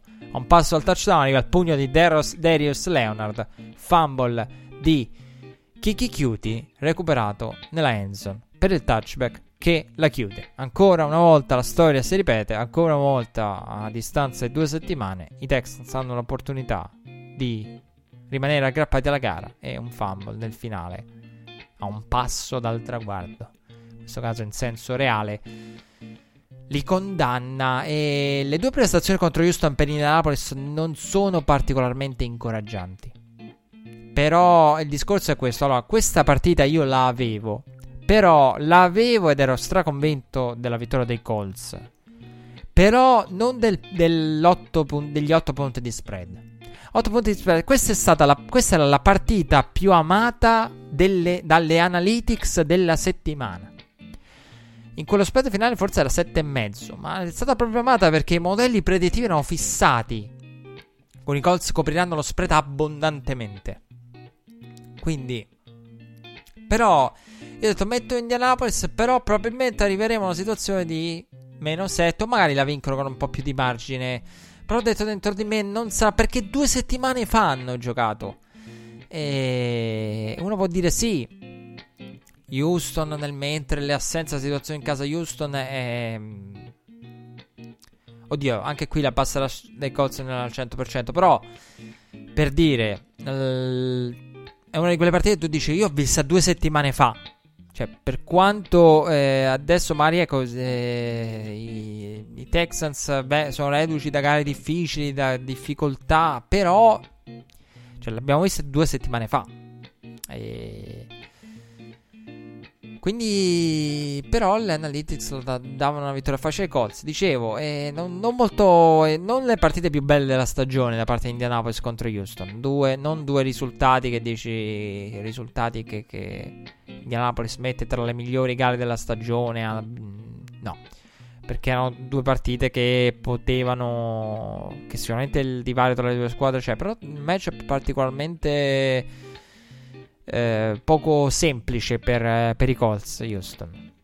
E anche in questo caso si è rivelato tale. Sono un matchup scomodo per tutti. I Kansas City Chiefs di Patrick Mahomes. Che hanno vinto anche contro i Saints. Hanno vinto anche contro i Saints nella partita di cartello. E io voglio andare al challenge immediato sui Chiefs perché questa squadra io sento dire faticano, combattono, lottano, se la sudano contro i Dolphins, soffrono contro eh, soffrono contro tutti. Alla fine Tampa un'opportunità. No, no. Per me l'unica partita veramente sudata dei Chiefs non è nemmeno quell'unica partita che hanno veramente sudato in cui io ho veramente pensato questa se la rischiano è quella contro i Raiders. Quella. Perché in qualunque partita equilibrata col ponteggio rimane in stallo Dice, vabbè, il ponteggio c'è un momento di stallo e Mahomes poi la via la trova. Il problema, l'unico, le partite in cui veramente i Chiefs, quella in cui veramente se la sono dovuta sudare, quella contro i Raiders, perché lì la difesa non fermava nulla. Carr passeggiava sulla difesa di Kansas City. E lì non c'è Mahomes che tenga perché lì se ognuno fa il proprio dovere e Mahomes e lì vabbè i Raiders hanno segnato Mahomes alla fine ha fatto l'ultimo drive ma io l'ho detto se quella partita va avanti eh, magari la combinazione dei possessi e dell'alternanza vede i Raiders spuntarla cioè non lì veramente in caso di, di partita tennistica l'avrebbero spuntata per il resto cioè il concetto di Chiefs si sono sudati le partite è un concetto molto ampio. Anche quella contro i Broncos quella non è sudata per niente. Ehm,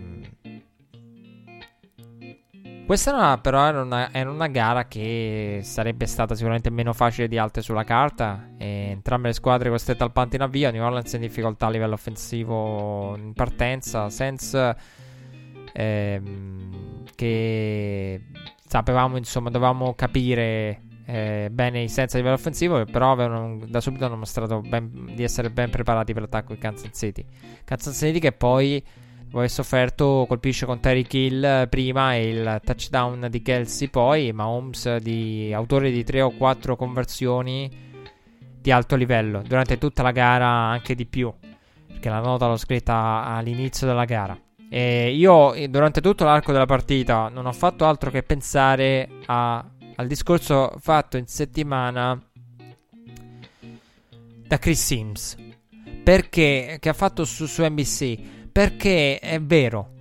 Cioè, Chris Sims settimana diceva una sacrosanta verità. Ha detto. Ha detto, ma eh, Kansas City, il problema di Kansas City è che uno guarda Mahomes analizza, non analizza gli altri togliendo Mahomes. E quello è il problema. Mahomes è una parte del tutto. Di un tutto che fa una bella figura anche quando non la fa. La linea di Kansas City è una linea che in questa partita qua subisce la pass rush dei Saints. Un altro quarterback sarebbe stato abbattuto probabilmente. Letteralmente abbattuto. Letteralmente abbattuto. Perché cioè, il discorso del Cream Sims è. Non, non, ci rendiamo conto. Spesso si ignora il fatto. Uno dice, vabbè, ma c'è Mahomes. Che in molti casi una, un altro quarterback, un qualunque altro quarterback, anche di livello, sarebbe nella merda. In molte situazioni dove la linea magari subisce la pass rush, come in questo. In questo caso, causa pass rush, sarebbe, sarebbe nella merda. E invece Mahomes li tira fuori e dice: ah, vabbè, tanto c'è Mahomes. E questo magari fa elevare, ovvero una considerazione superiore. Nel momento in, uno cui non si, in cui uno non si focalizza su un aspetto specifico, dice: Vabbè, i Chiefs alla fine fanno un buon lavoro con Mahomes nel proteggere. In realtà, è perché non riesci a, cons- a pensare a un altro quarterback under center. E, e qui veramente, veramente in tanti momenti della partita ho pensato a un altro quarterback lo abbatterebbero, probabilmente. E, o non troverebbe nulla. Cioè andrebbe proprio a, a vuoto, abbattuto. Se non addirittura abbattuto. Per quello che aveva davanti Mahomes. E invece fa quelle conversioni lì che lo rendono unico. E senza che non, non, riescono però a trovare primi down, più primi down fino al terzo e 10 convertito da Breeze per Sanders, passaggio a 51 yards che permette a New Orleans di avvicinarsi alla end zone avversaria dove poi entra Tyreek Hill per il 7 a 4, eh sì Tyreek Hill. Tyson Hill per il 7 a, ci sono troppi Hill in questa partita. E per il 7 a 14 eh, eh, troppi Hill troppi Hill e Tyson Mill eh, riceve lo snap eh, direttamente, lui la porta dentro, in quel caso schierato come quarterback. Tyson Mill, eh, dicevo di Drew Brees rientrante, non si sapeva insomma la condizione di Drew Brees perché il problema alle costole e ta- senza lunga una New Orleans che ha detto non sappiamo, poi forse non ha affrettato i tempi visto anche la prestazione della scorsa settimana contro gli Eagles. Alla fine hanno messo dentro Drew Brees, al quale però voglio dire due parole sulle sue condizioni di salute alla fine. È apparso molto meglio rispetto alle aspettative, devo dire. Comunque, squadre si limitano un po' a vicenda durante tutto il finale di tempo. Chiefs che rischiano sul punt return. Eccessivamente con Robinson che concede il safety graziato lì perché Anzaloni per il recupero non riesce a tenerla nella endzone e a conquistare il touchdown diventa solo un safety perché la palla passa dietro la endzone tante situazioni particolari in, quella, in quel momento frangente di partita perché oltre al safety non recuperato da, dal fumble di Robinson non recuperato per il touchdown da Anzaloni che diventa solo un safety in precedenza c'era stato quel fumble passaggio in avanti di Mahomes raccolto dal lineman è penalità non è penalità è challenge, non è challenge, timeout di New Orleans che poi gli, a New Orleans viene restituito giustamente il, il timeout dagli arbitri. E lì c'è il problema regolamentare del un fumble o è un passaggio. Bella domanda. Io, io, avrei detto fumble, però è anche vero che è un fumble in cui praticamente sostanzialmente l'atto pratico diventa un passaggio, anche se la palla esce dalle mani di Moms mentre il braccio non stava andando avanti. E Comunque, eh, in ogni caso, con il safety il primo tempo si chiude sul 14-9 in favore dei Chiefs. I Saints però ricevono il kickoff del secondo tempo e trovano il touchdown del sorpasso e del primo vantaggio. Conversione a due punti fallita. Tony Romo dice: Ma come mai i Saints vanno a cercare punti subito? Effettivamente, molta fretta di andare, andare a cercare punti subito. Per il senso, con la conversione a due punti, punteggio sul 14 a 15, immediata risposta di Kansas City sotto 14 a 15 con il touchdown di Michael Hardman, la giocata più bella della settimana per tanti versi, incredibile sequenza, con Mahomes sembra buttare via il pallone, invece no, come visto fare Russell Wilson anche eh, con Lockett eh, in un giovedì dello scorso anno qualcuno, chi ha memoria lo ricorda. E Michael Hardman in questo caso con la, quella sequenza lì, parte posteriore della endzone, touchdown, sembra buttare via Mahomes, invece no, Michael Hardman corre e la raccoglie lui eh, con il toe drag e il touchdown del 21 a 15, poi option pitch di Mahomes eh, Chiefs avanti di 14 con la conversione da due punti dopo che nel terzo quarto erano andati per la, con Thousand per la sesta volta al punt. Questo per capire quanto abbia fatto bene la difesa di New Orleans. Dennis Allen prima della gara aveva dichiarato, come riportato da Jim Nance, di essere felice. Dice, aveva detto sarei felice di vedere la mia squadra forzare 4 punt. Ne hanno forzati 6, al quale dobbiamo aggiungere il turnover anche il sandwich fumble come l'ho definito io, su Patrick Mahomes, eh, che eh, non deve essere stata una bella esperienza, eh, perché lì arriva uno da dietro che ti spinge da dietro, quindi ti, ti torsione no, del corpo in una direzione, boom, ti arriva l'altro dall'altra direzione. Eh, sandwich fumble su Mahomes. Eh, a 10 minuti dalla fine, fumble, come detto, di, di, Patrick Mahomes, il sandwich fumble. Dopo i Chiefs hanno fermato i Saints. New Orleans capitalizza con Camara 22 a 29, dal meno 14 al meno 7 New Orleans. Ma Mahomes reagisce con il drive che arriva fino alla linea delle 4 dei Saints. Dove però sta, ristagna il drive. Eh, Kansas City calcia per il più 10 dopo aver tolto 5 minuti e mezzo dal cronometro. E Mahomes che reagisce con quel drive. Una grande reazione emotiva da parte di Mahomes con quel drive lì dopo lo strip sack subito. Mahomes reagisce, conduce quel drive ottimamente per uh, il uh, più 10. Come detto, con il field goal. Senza che poi trova il touchdown del meno 3 con due timeout e il 2 minute warning. Ma i Chiefs non fanno più rivedere loro palla. Senza paura. Sul secondo down e 5. Passano con Mahomes la pazienza di Levion Bell. Poi la chiude. Eh, si fa male però Levion Bell nella giocata che chiude la gara con una face mask bruttissima. Chiefs durante la gara hanno visto sia Bell eh, ma soprattutto Edward Soler eh, infortunarsi. Il secondo è negativo agli esami strumentali. Edward Soler è negativo alle prime analisi, alla prima radiografia. Ne saprete di più voi rispetto a me. E sorprendentemente, perché non, non, sembrava proprio. Si parlava di, di infortunio, compresa la uh, lip injury, oltre che, che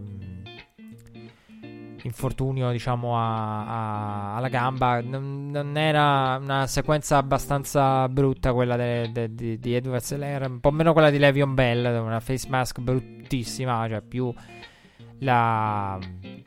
Non viene il termine in italiano. La la non so cosa. Eh, non, non, mi viene il, un termine in italiano di quello che voglio dire, mannaggia.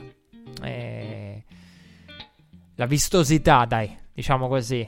Eh, ne cercavo uno migliore, però la vistosità della penalità, penalità vistosissima, quella su Levion Bell, face mask, non, non, una bella esperienza, però non, non nulla di grave in teoria. E Wetzeler, immagini un po' meno rassicuranti, però negativo alle prime radiografie. Questo è quello che so io al momento della registrazione di Red Flag. E Saints, eh, però, d'accanto loro hanno perso Trequan Smith eh, per infortunio. Cameron Jordan, che è stato espulso, fin troppo fiscali da New York. Fin troppo fiscali. Sinceramente, ah, eh, sì, uno dice, vabbè, review e l'espulsione di Cameron Jordan è incontestabile flag, quindi arriva il review, il review e espulsione che chiede, diciamo, che il review eh, va a sancire. Quindi c'è, c'è, poco da contestare, cioè è stato rivisto e... Però eh, l'ho trovata fin troppo eccessiva, fin troppo fiscale da New York, e senza che oltre a perdere 3 come Smith perdere diciamo, nella gara in corsa a causa dell'espulsione Cameron Jordan Ah, avevano Michael Thomas assente fine, a, fino a fine stagione per uh, infortunio e per scelta perché Sean Payton ha parlato di come vogliano salvaguardarlo per la post-season non ha senso forzarlo ora. Meglio farlo riposare in queste settimane dove riposerà e poi vedremo insomma i playoff Mahomes chiude con solamente 254 yards 3 touchdown passati per Pat Mahomes Breeze eh, non molto convincente a livello di prestazione, ma a livello di mobilità, a livello di salute è apparso bene. Condizioni migliori rispetto alle aspettative, rispetto a numero indefinito di costole rotte, anche e soprattutto rispetto alle mie personali aspettative. Drew Brees è apparso bene a livello di mobilità, anche nel pre-partita il riscaldamento ha fatto vedere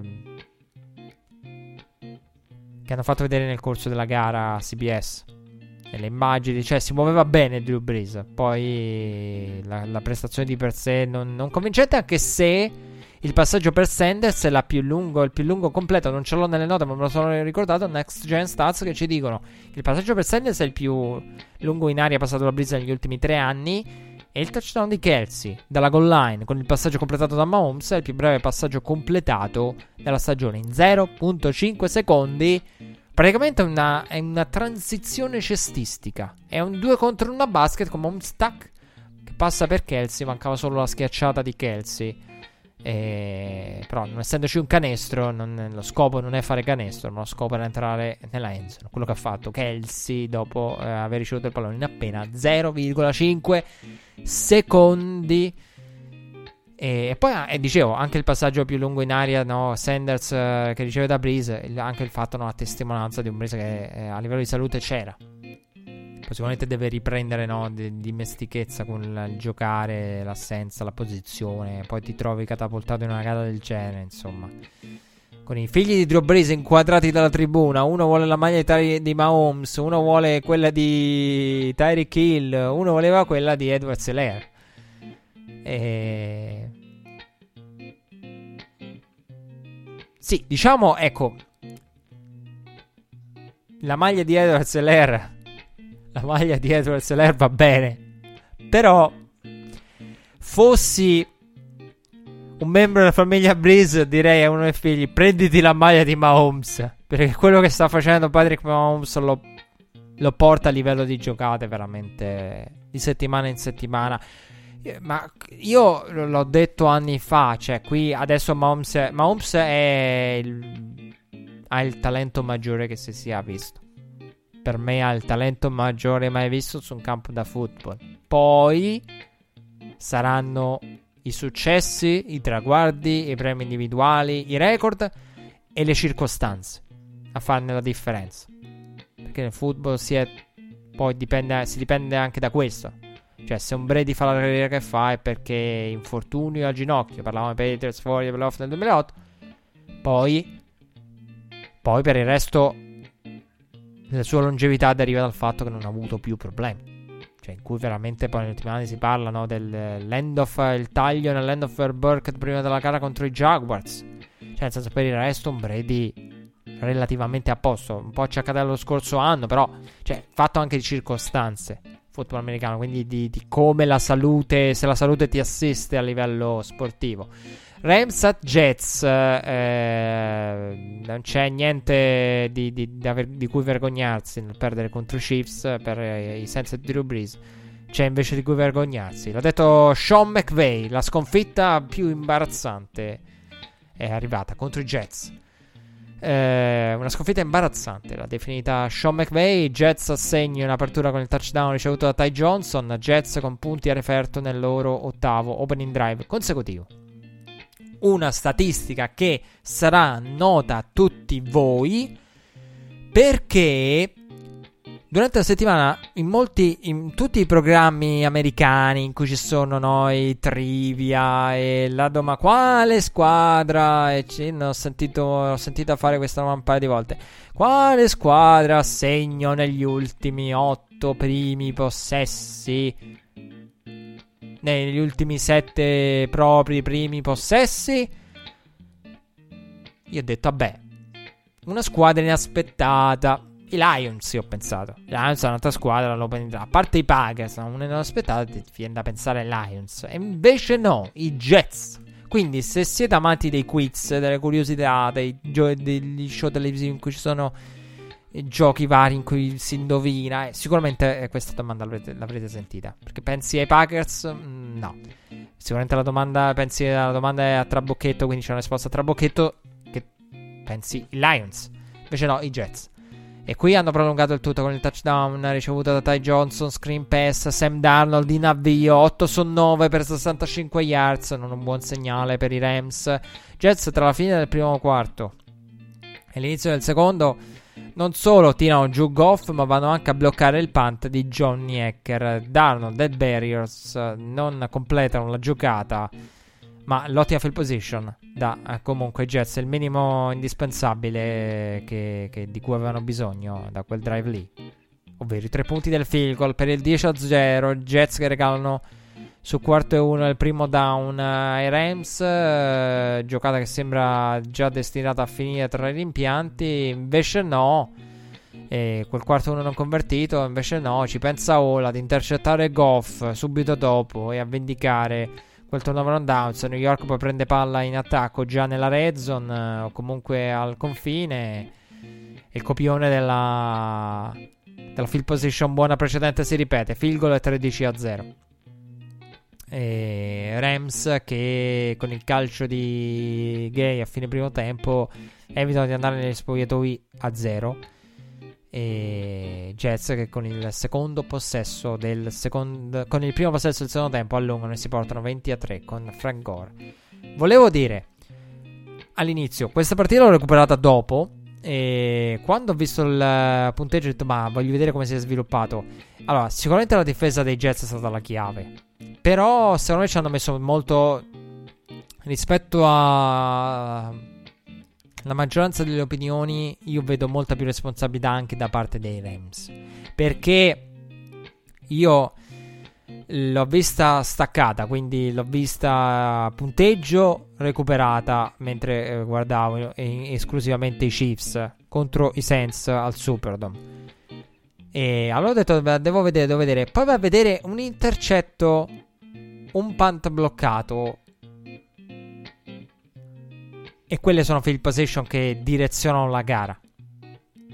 E... In cui comunque giocate da parte dei Jets e turnover costosissimi da parte dei, dei Rams. E non è solo il fatto del limiti Goff, neutralizzi Goff, ma lì ci sono dei turnover e delle conseguenti field position che poi danno. Cioè, lì veramente i Jets. Cioè, parliamoci, parliamoci chiaro. Eh, calcio, no, no, diciamo, calcio di gay.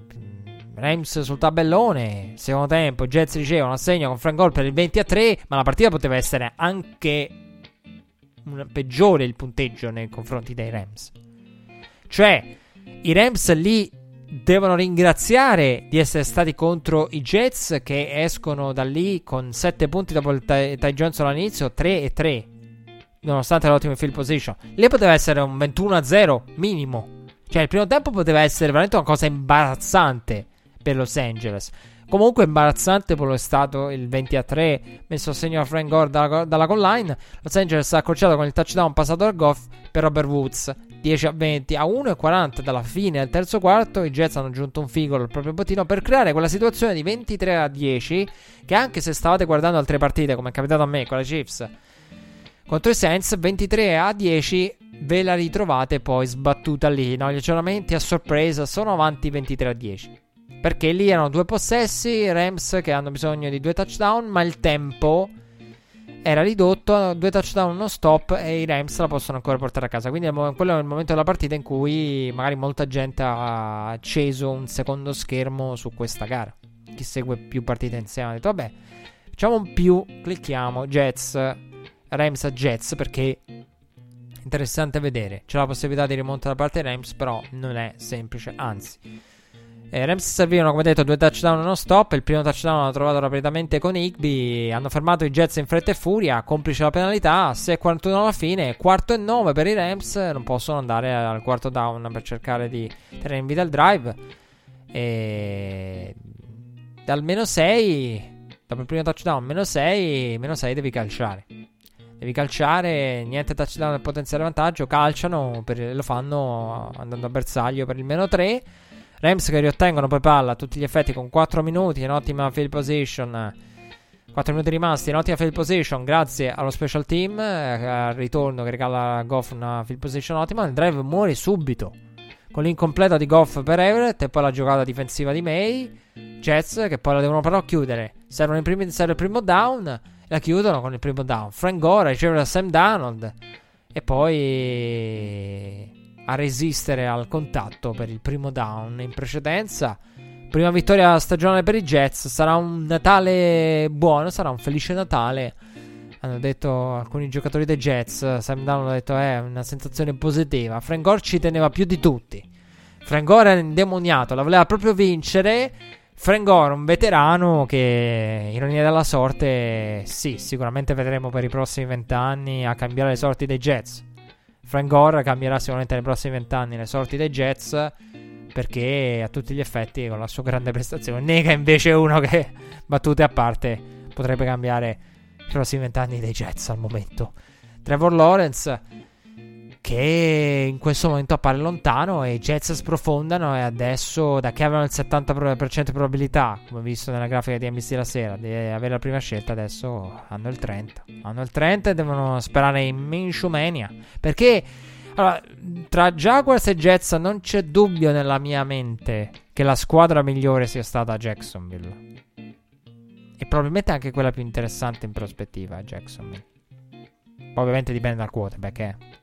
Cioè, chi ha la prima scelta diventa più interessante dell'altra automaticamente. Però Jacksonville è rimasta, cioè ha avuto quella partita, conversione a due punti, Luton no, conversione a due punti per il pareggio, Minshew non va. Eh, overtime contro i Vikings, opportunità persa. E, e poi vabbè, tante altre in cui non sono stati opportunità contro i Packers, Aaron Rodgers non in giornata, rimangono aggrappati, la perdono. E cioè, i Jaguars hanno fatto partite certi versi sorprendenti anche quella con eh, il botte risposta, quella contro, contro, i Chargers, no? Che ti, ti, rimangono lì, lottano, lottano, lottano. E... e poi ne vincono solo una. Rimangono a una vittoria. E mentre i Jets gli passano davanti. A livello di record in positivo, vanno indietro a livello di record negativo perché i Jaguars, per spieghiamo il perché del 70-30 Jacksonville per la prima scelta assoluta, perché i Jaguars hanno la strength schedule peggiore.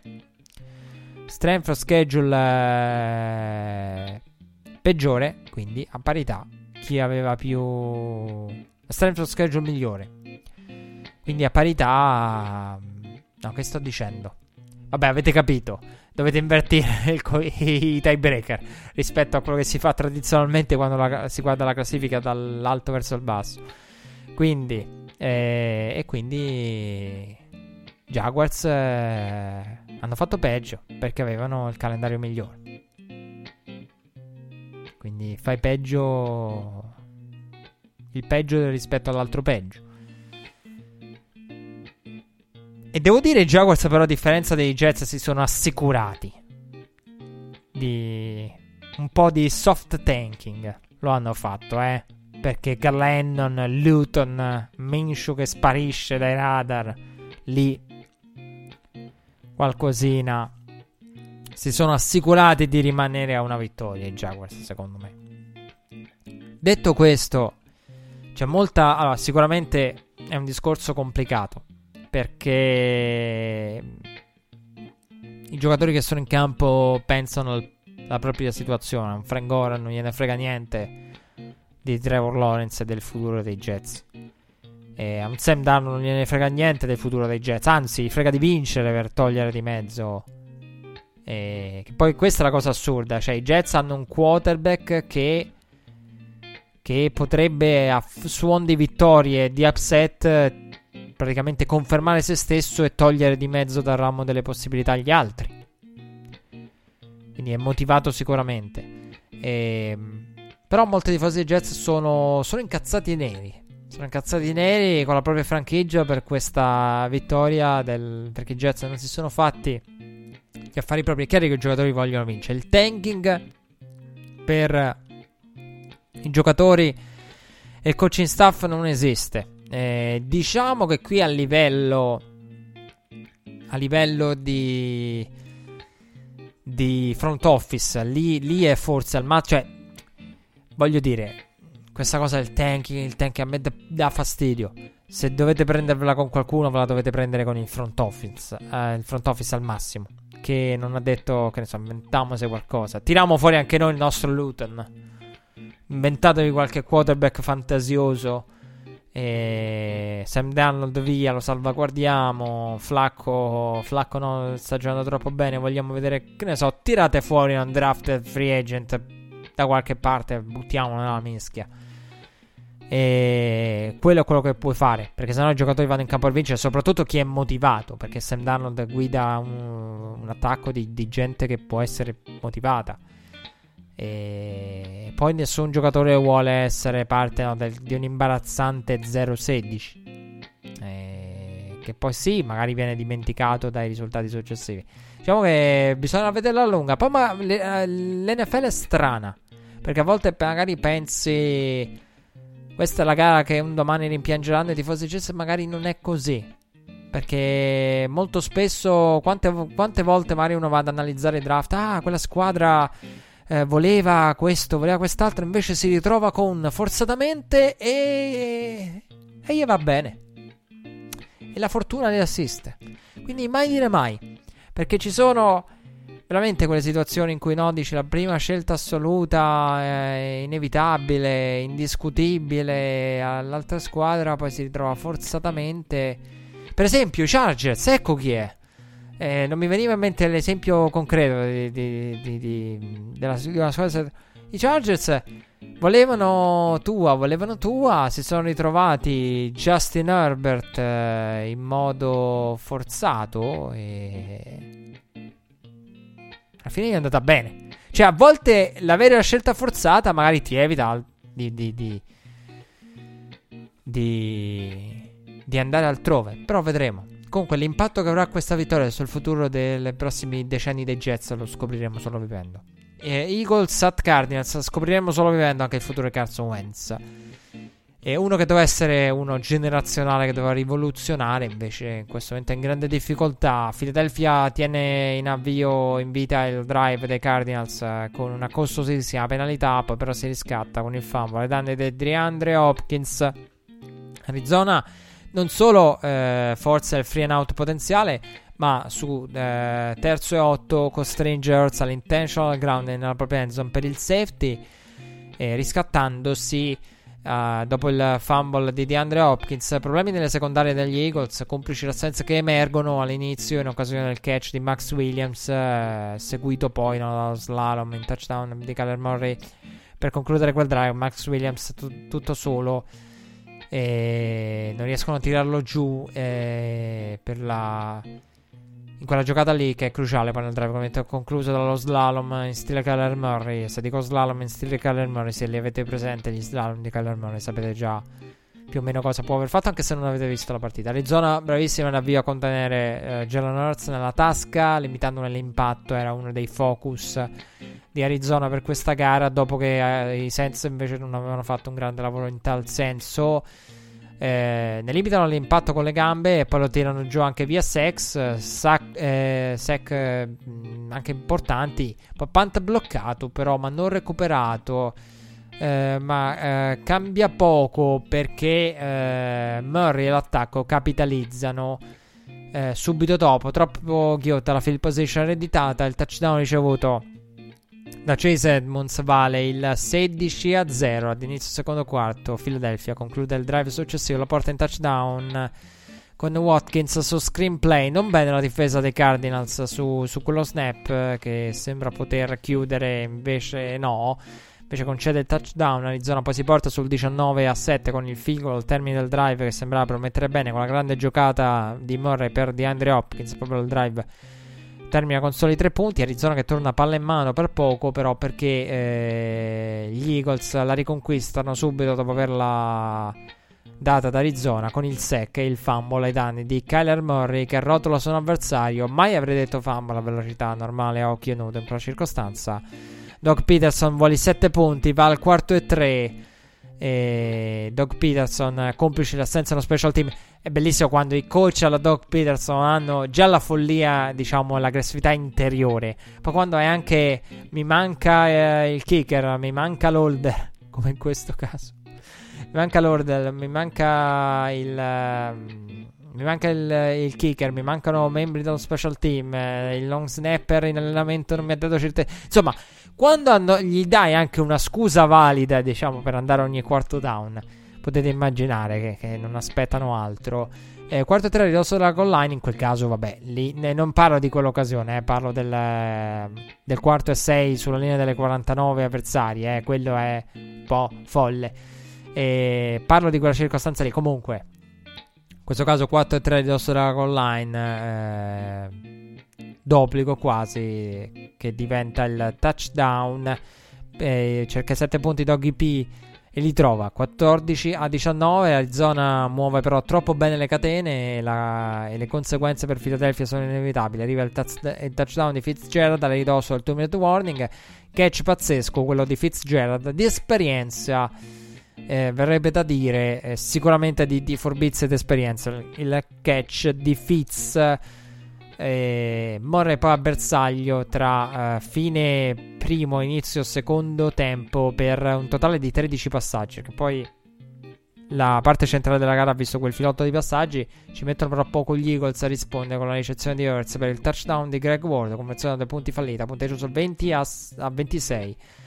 Come detto, Eagles sotto di 6, Morra intercettato nella end zone a 5 minuti dalla fine del terzo quarto, punteggio che non cambia. E è stato un, un da quel momento in poi la gara ha un po' rallentato perché l'inizio era a livello di punti pazzesco, poi la gara ha rallentato.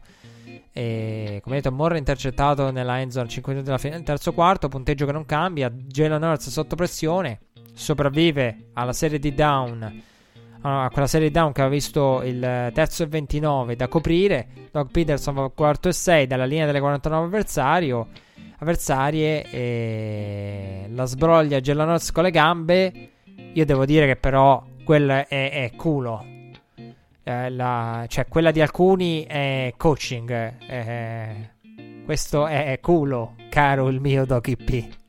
Perché, sinceramente, lì adesso, a senza a parte, scuse più o meno valide, quarto e sei, dalla linea delle 49 avversarie, sinceramente è una cosa che non sul meno 6, sul meno 6, sul meno 6 c'è un quarto e 6 da delle 49 avversarie sotto di 6 a 2,20 dalla fine del terzo quarto.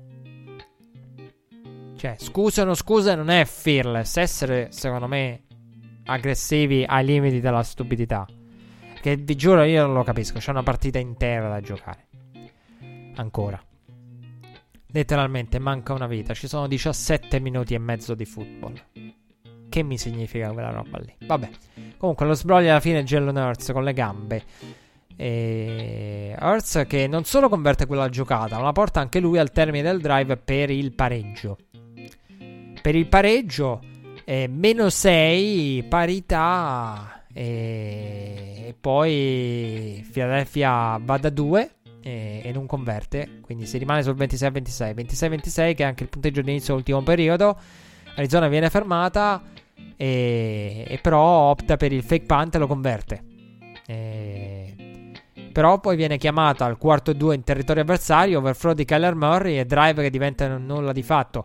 Tanti drive non nulla di fatto nel secondo tempo, anche quello no, poi ha... Ehm,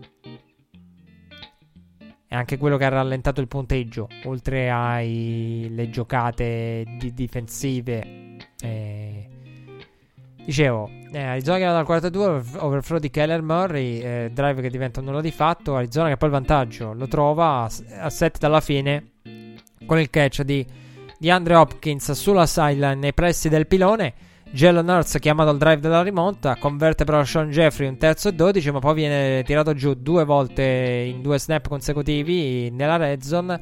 La distanza da coprire è un terzo e 21 che per poco non trova. Murray a quel punto fermato e Hurts chiamato al drive senza timeout a un minuto e un minuto rimasto. Anche lì Jalen Hurts che per poco non convertiva prima, drive spettacolare. Jalen Hurts arriva a costruirsi un'opportunità per cercare poi la endzone ma è il tutto, senza successo. Eh, una gara, devo dire, Arizona superiore, Philadelphia sicuramente apparsa con uno spirito diverso, questo è quello che va, che va sottolineato dei, degli Eagles. Eh, questa è una gara che io non ho giocato, che avrei di mio avrei inizialmente pensato per gli Eagles, agli Eagles e invece poi avrei giocato i Cardinals. E avrei dir- anzi, stavo valutando di inserire i Cardinals. Mi hanno convinto talmente tanto eh, nel game day con, di, di Rich Eisen anche su questa. Perché veramente una di quelle gare pensi, vabbè, co- come tanti, secondo me tanti hanno seguito questo processo, no? Del... Ah, potrebbe esserci l'upset. Eh no, però ci sono troppe assenze nelle secondarie degli Eagles. Kyler Murray produrrà. Jalen Hurts comunque devo dire anche l'ultimo drive. Cioè, è una squadra i terzi down lunghi convertiti, quelli che stava per convertire, il, quarto down convertito con le gambe. C'è l'idea che c'è sempre una speranza con Jalen Hurts e questa è la grande differenza.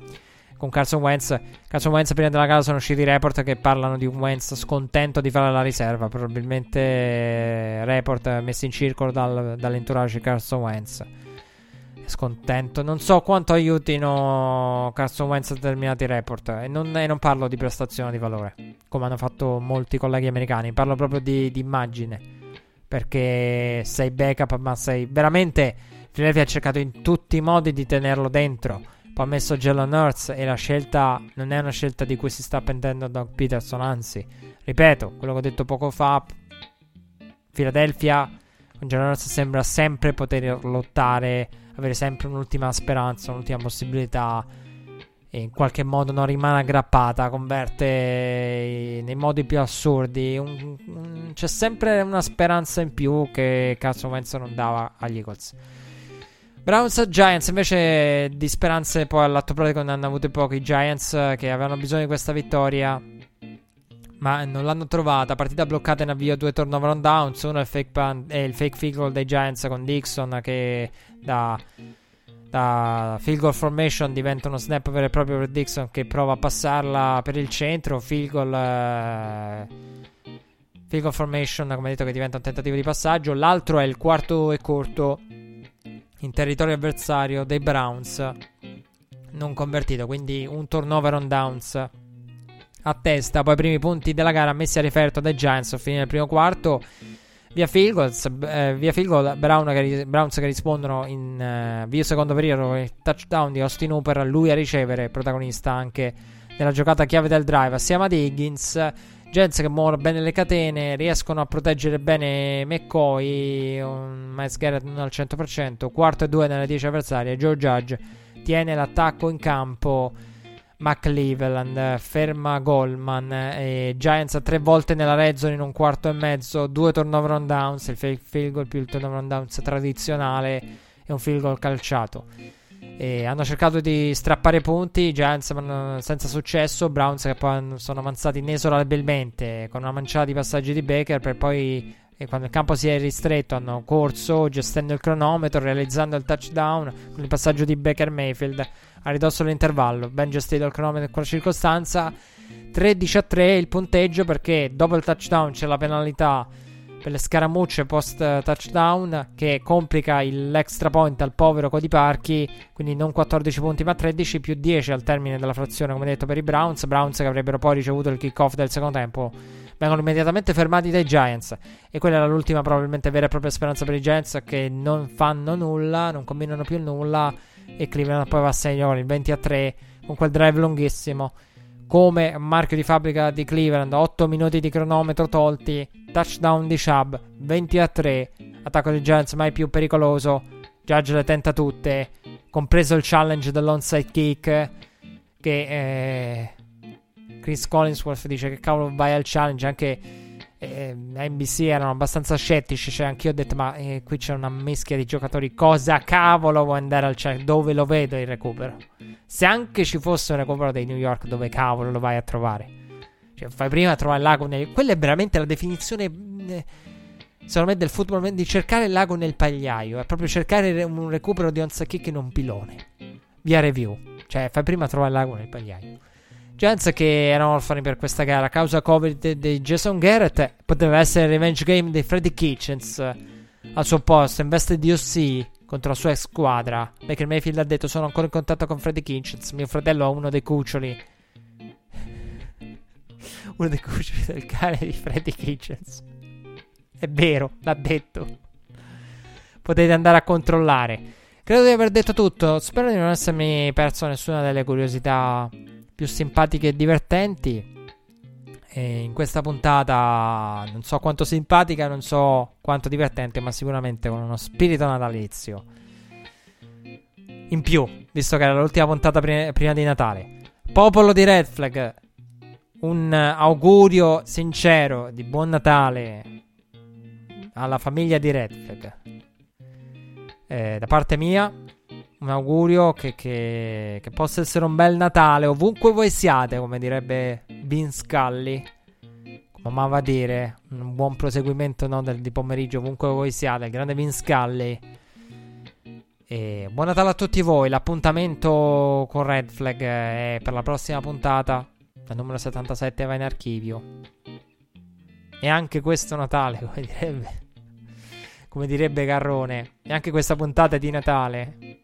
Però purtroppo di- dispiace perché siamo veramente agli sgoccioli. Questa settimana avremo tra l'altro la partita natalizia tra Saints e Vikings, poi il mega Saturday di football con l'NFL, il triple header. E tante partite, belle spalmate da, da godersi, da vedere bene, che, che offre tanto, sicuramente tanto divertimento a,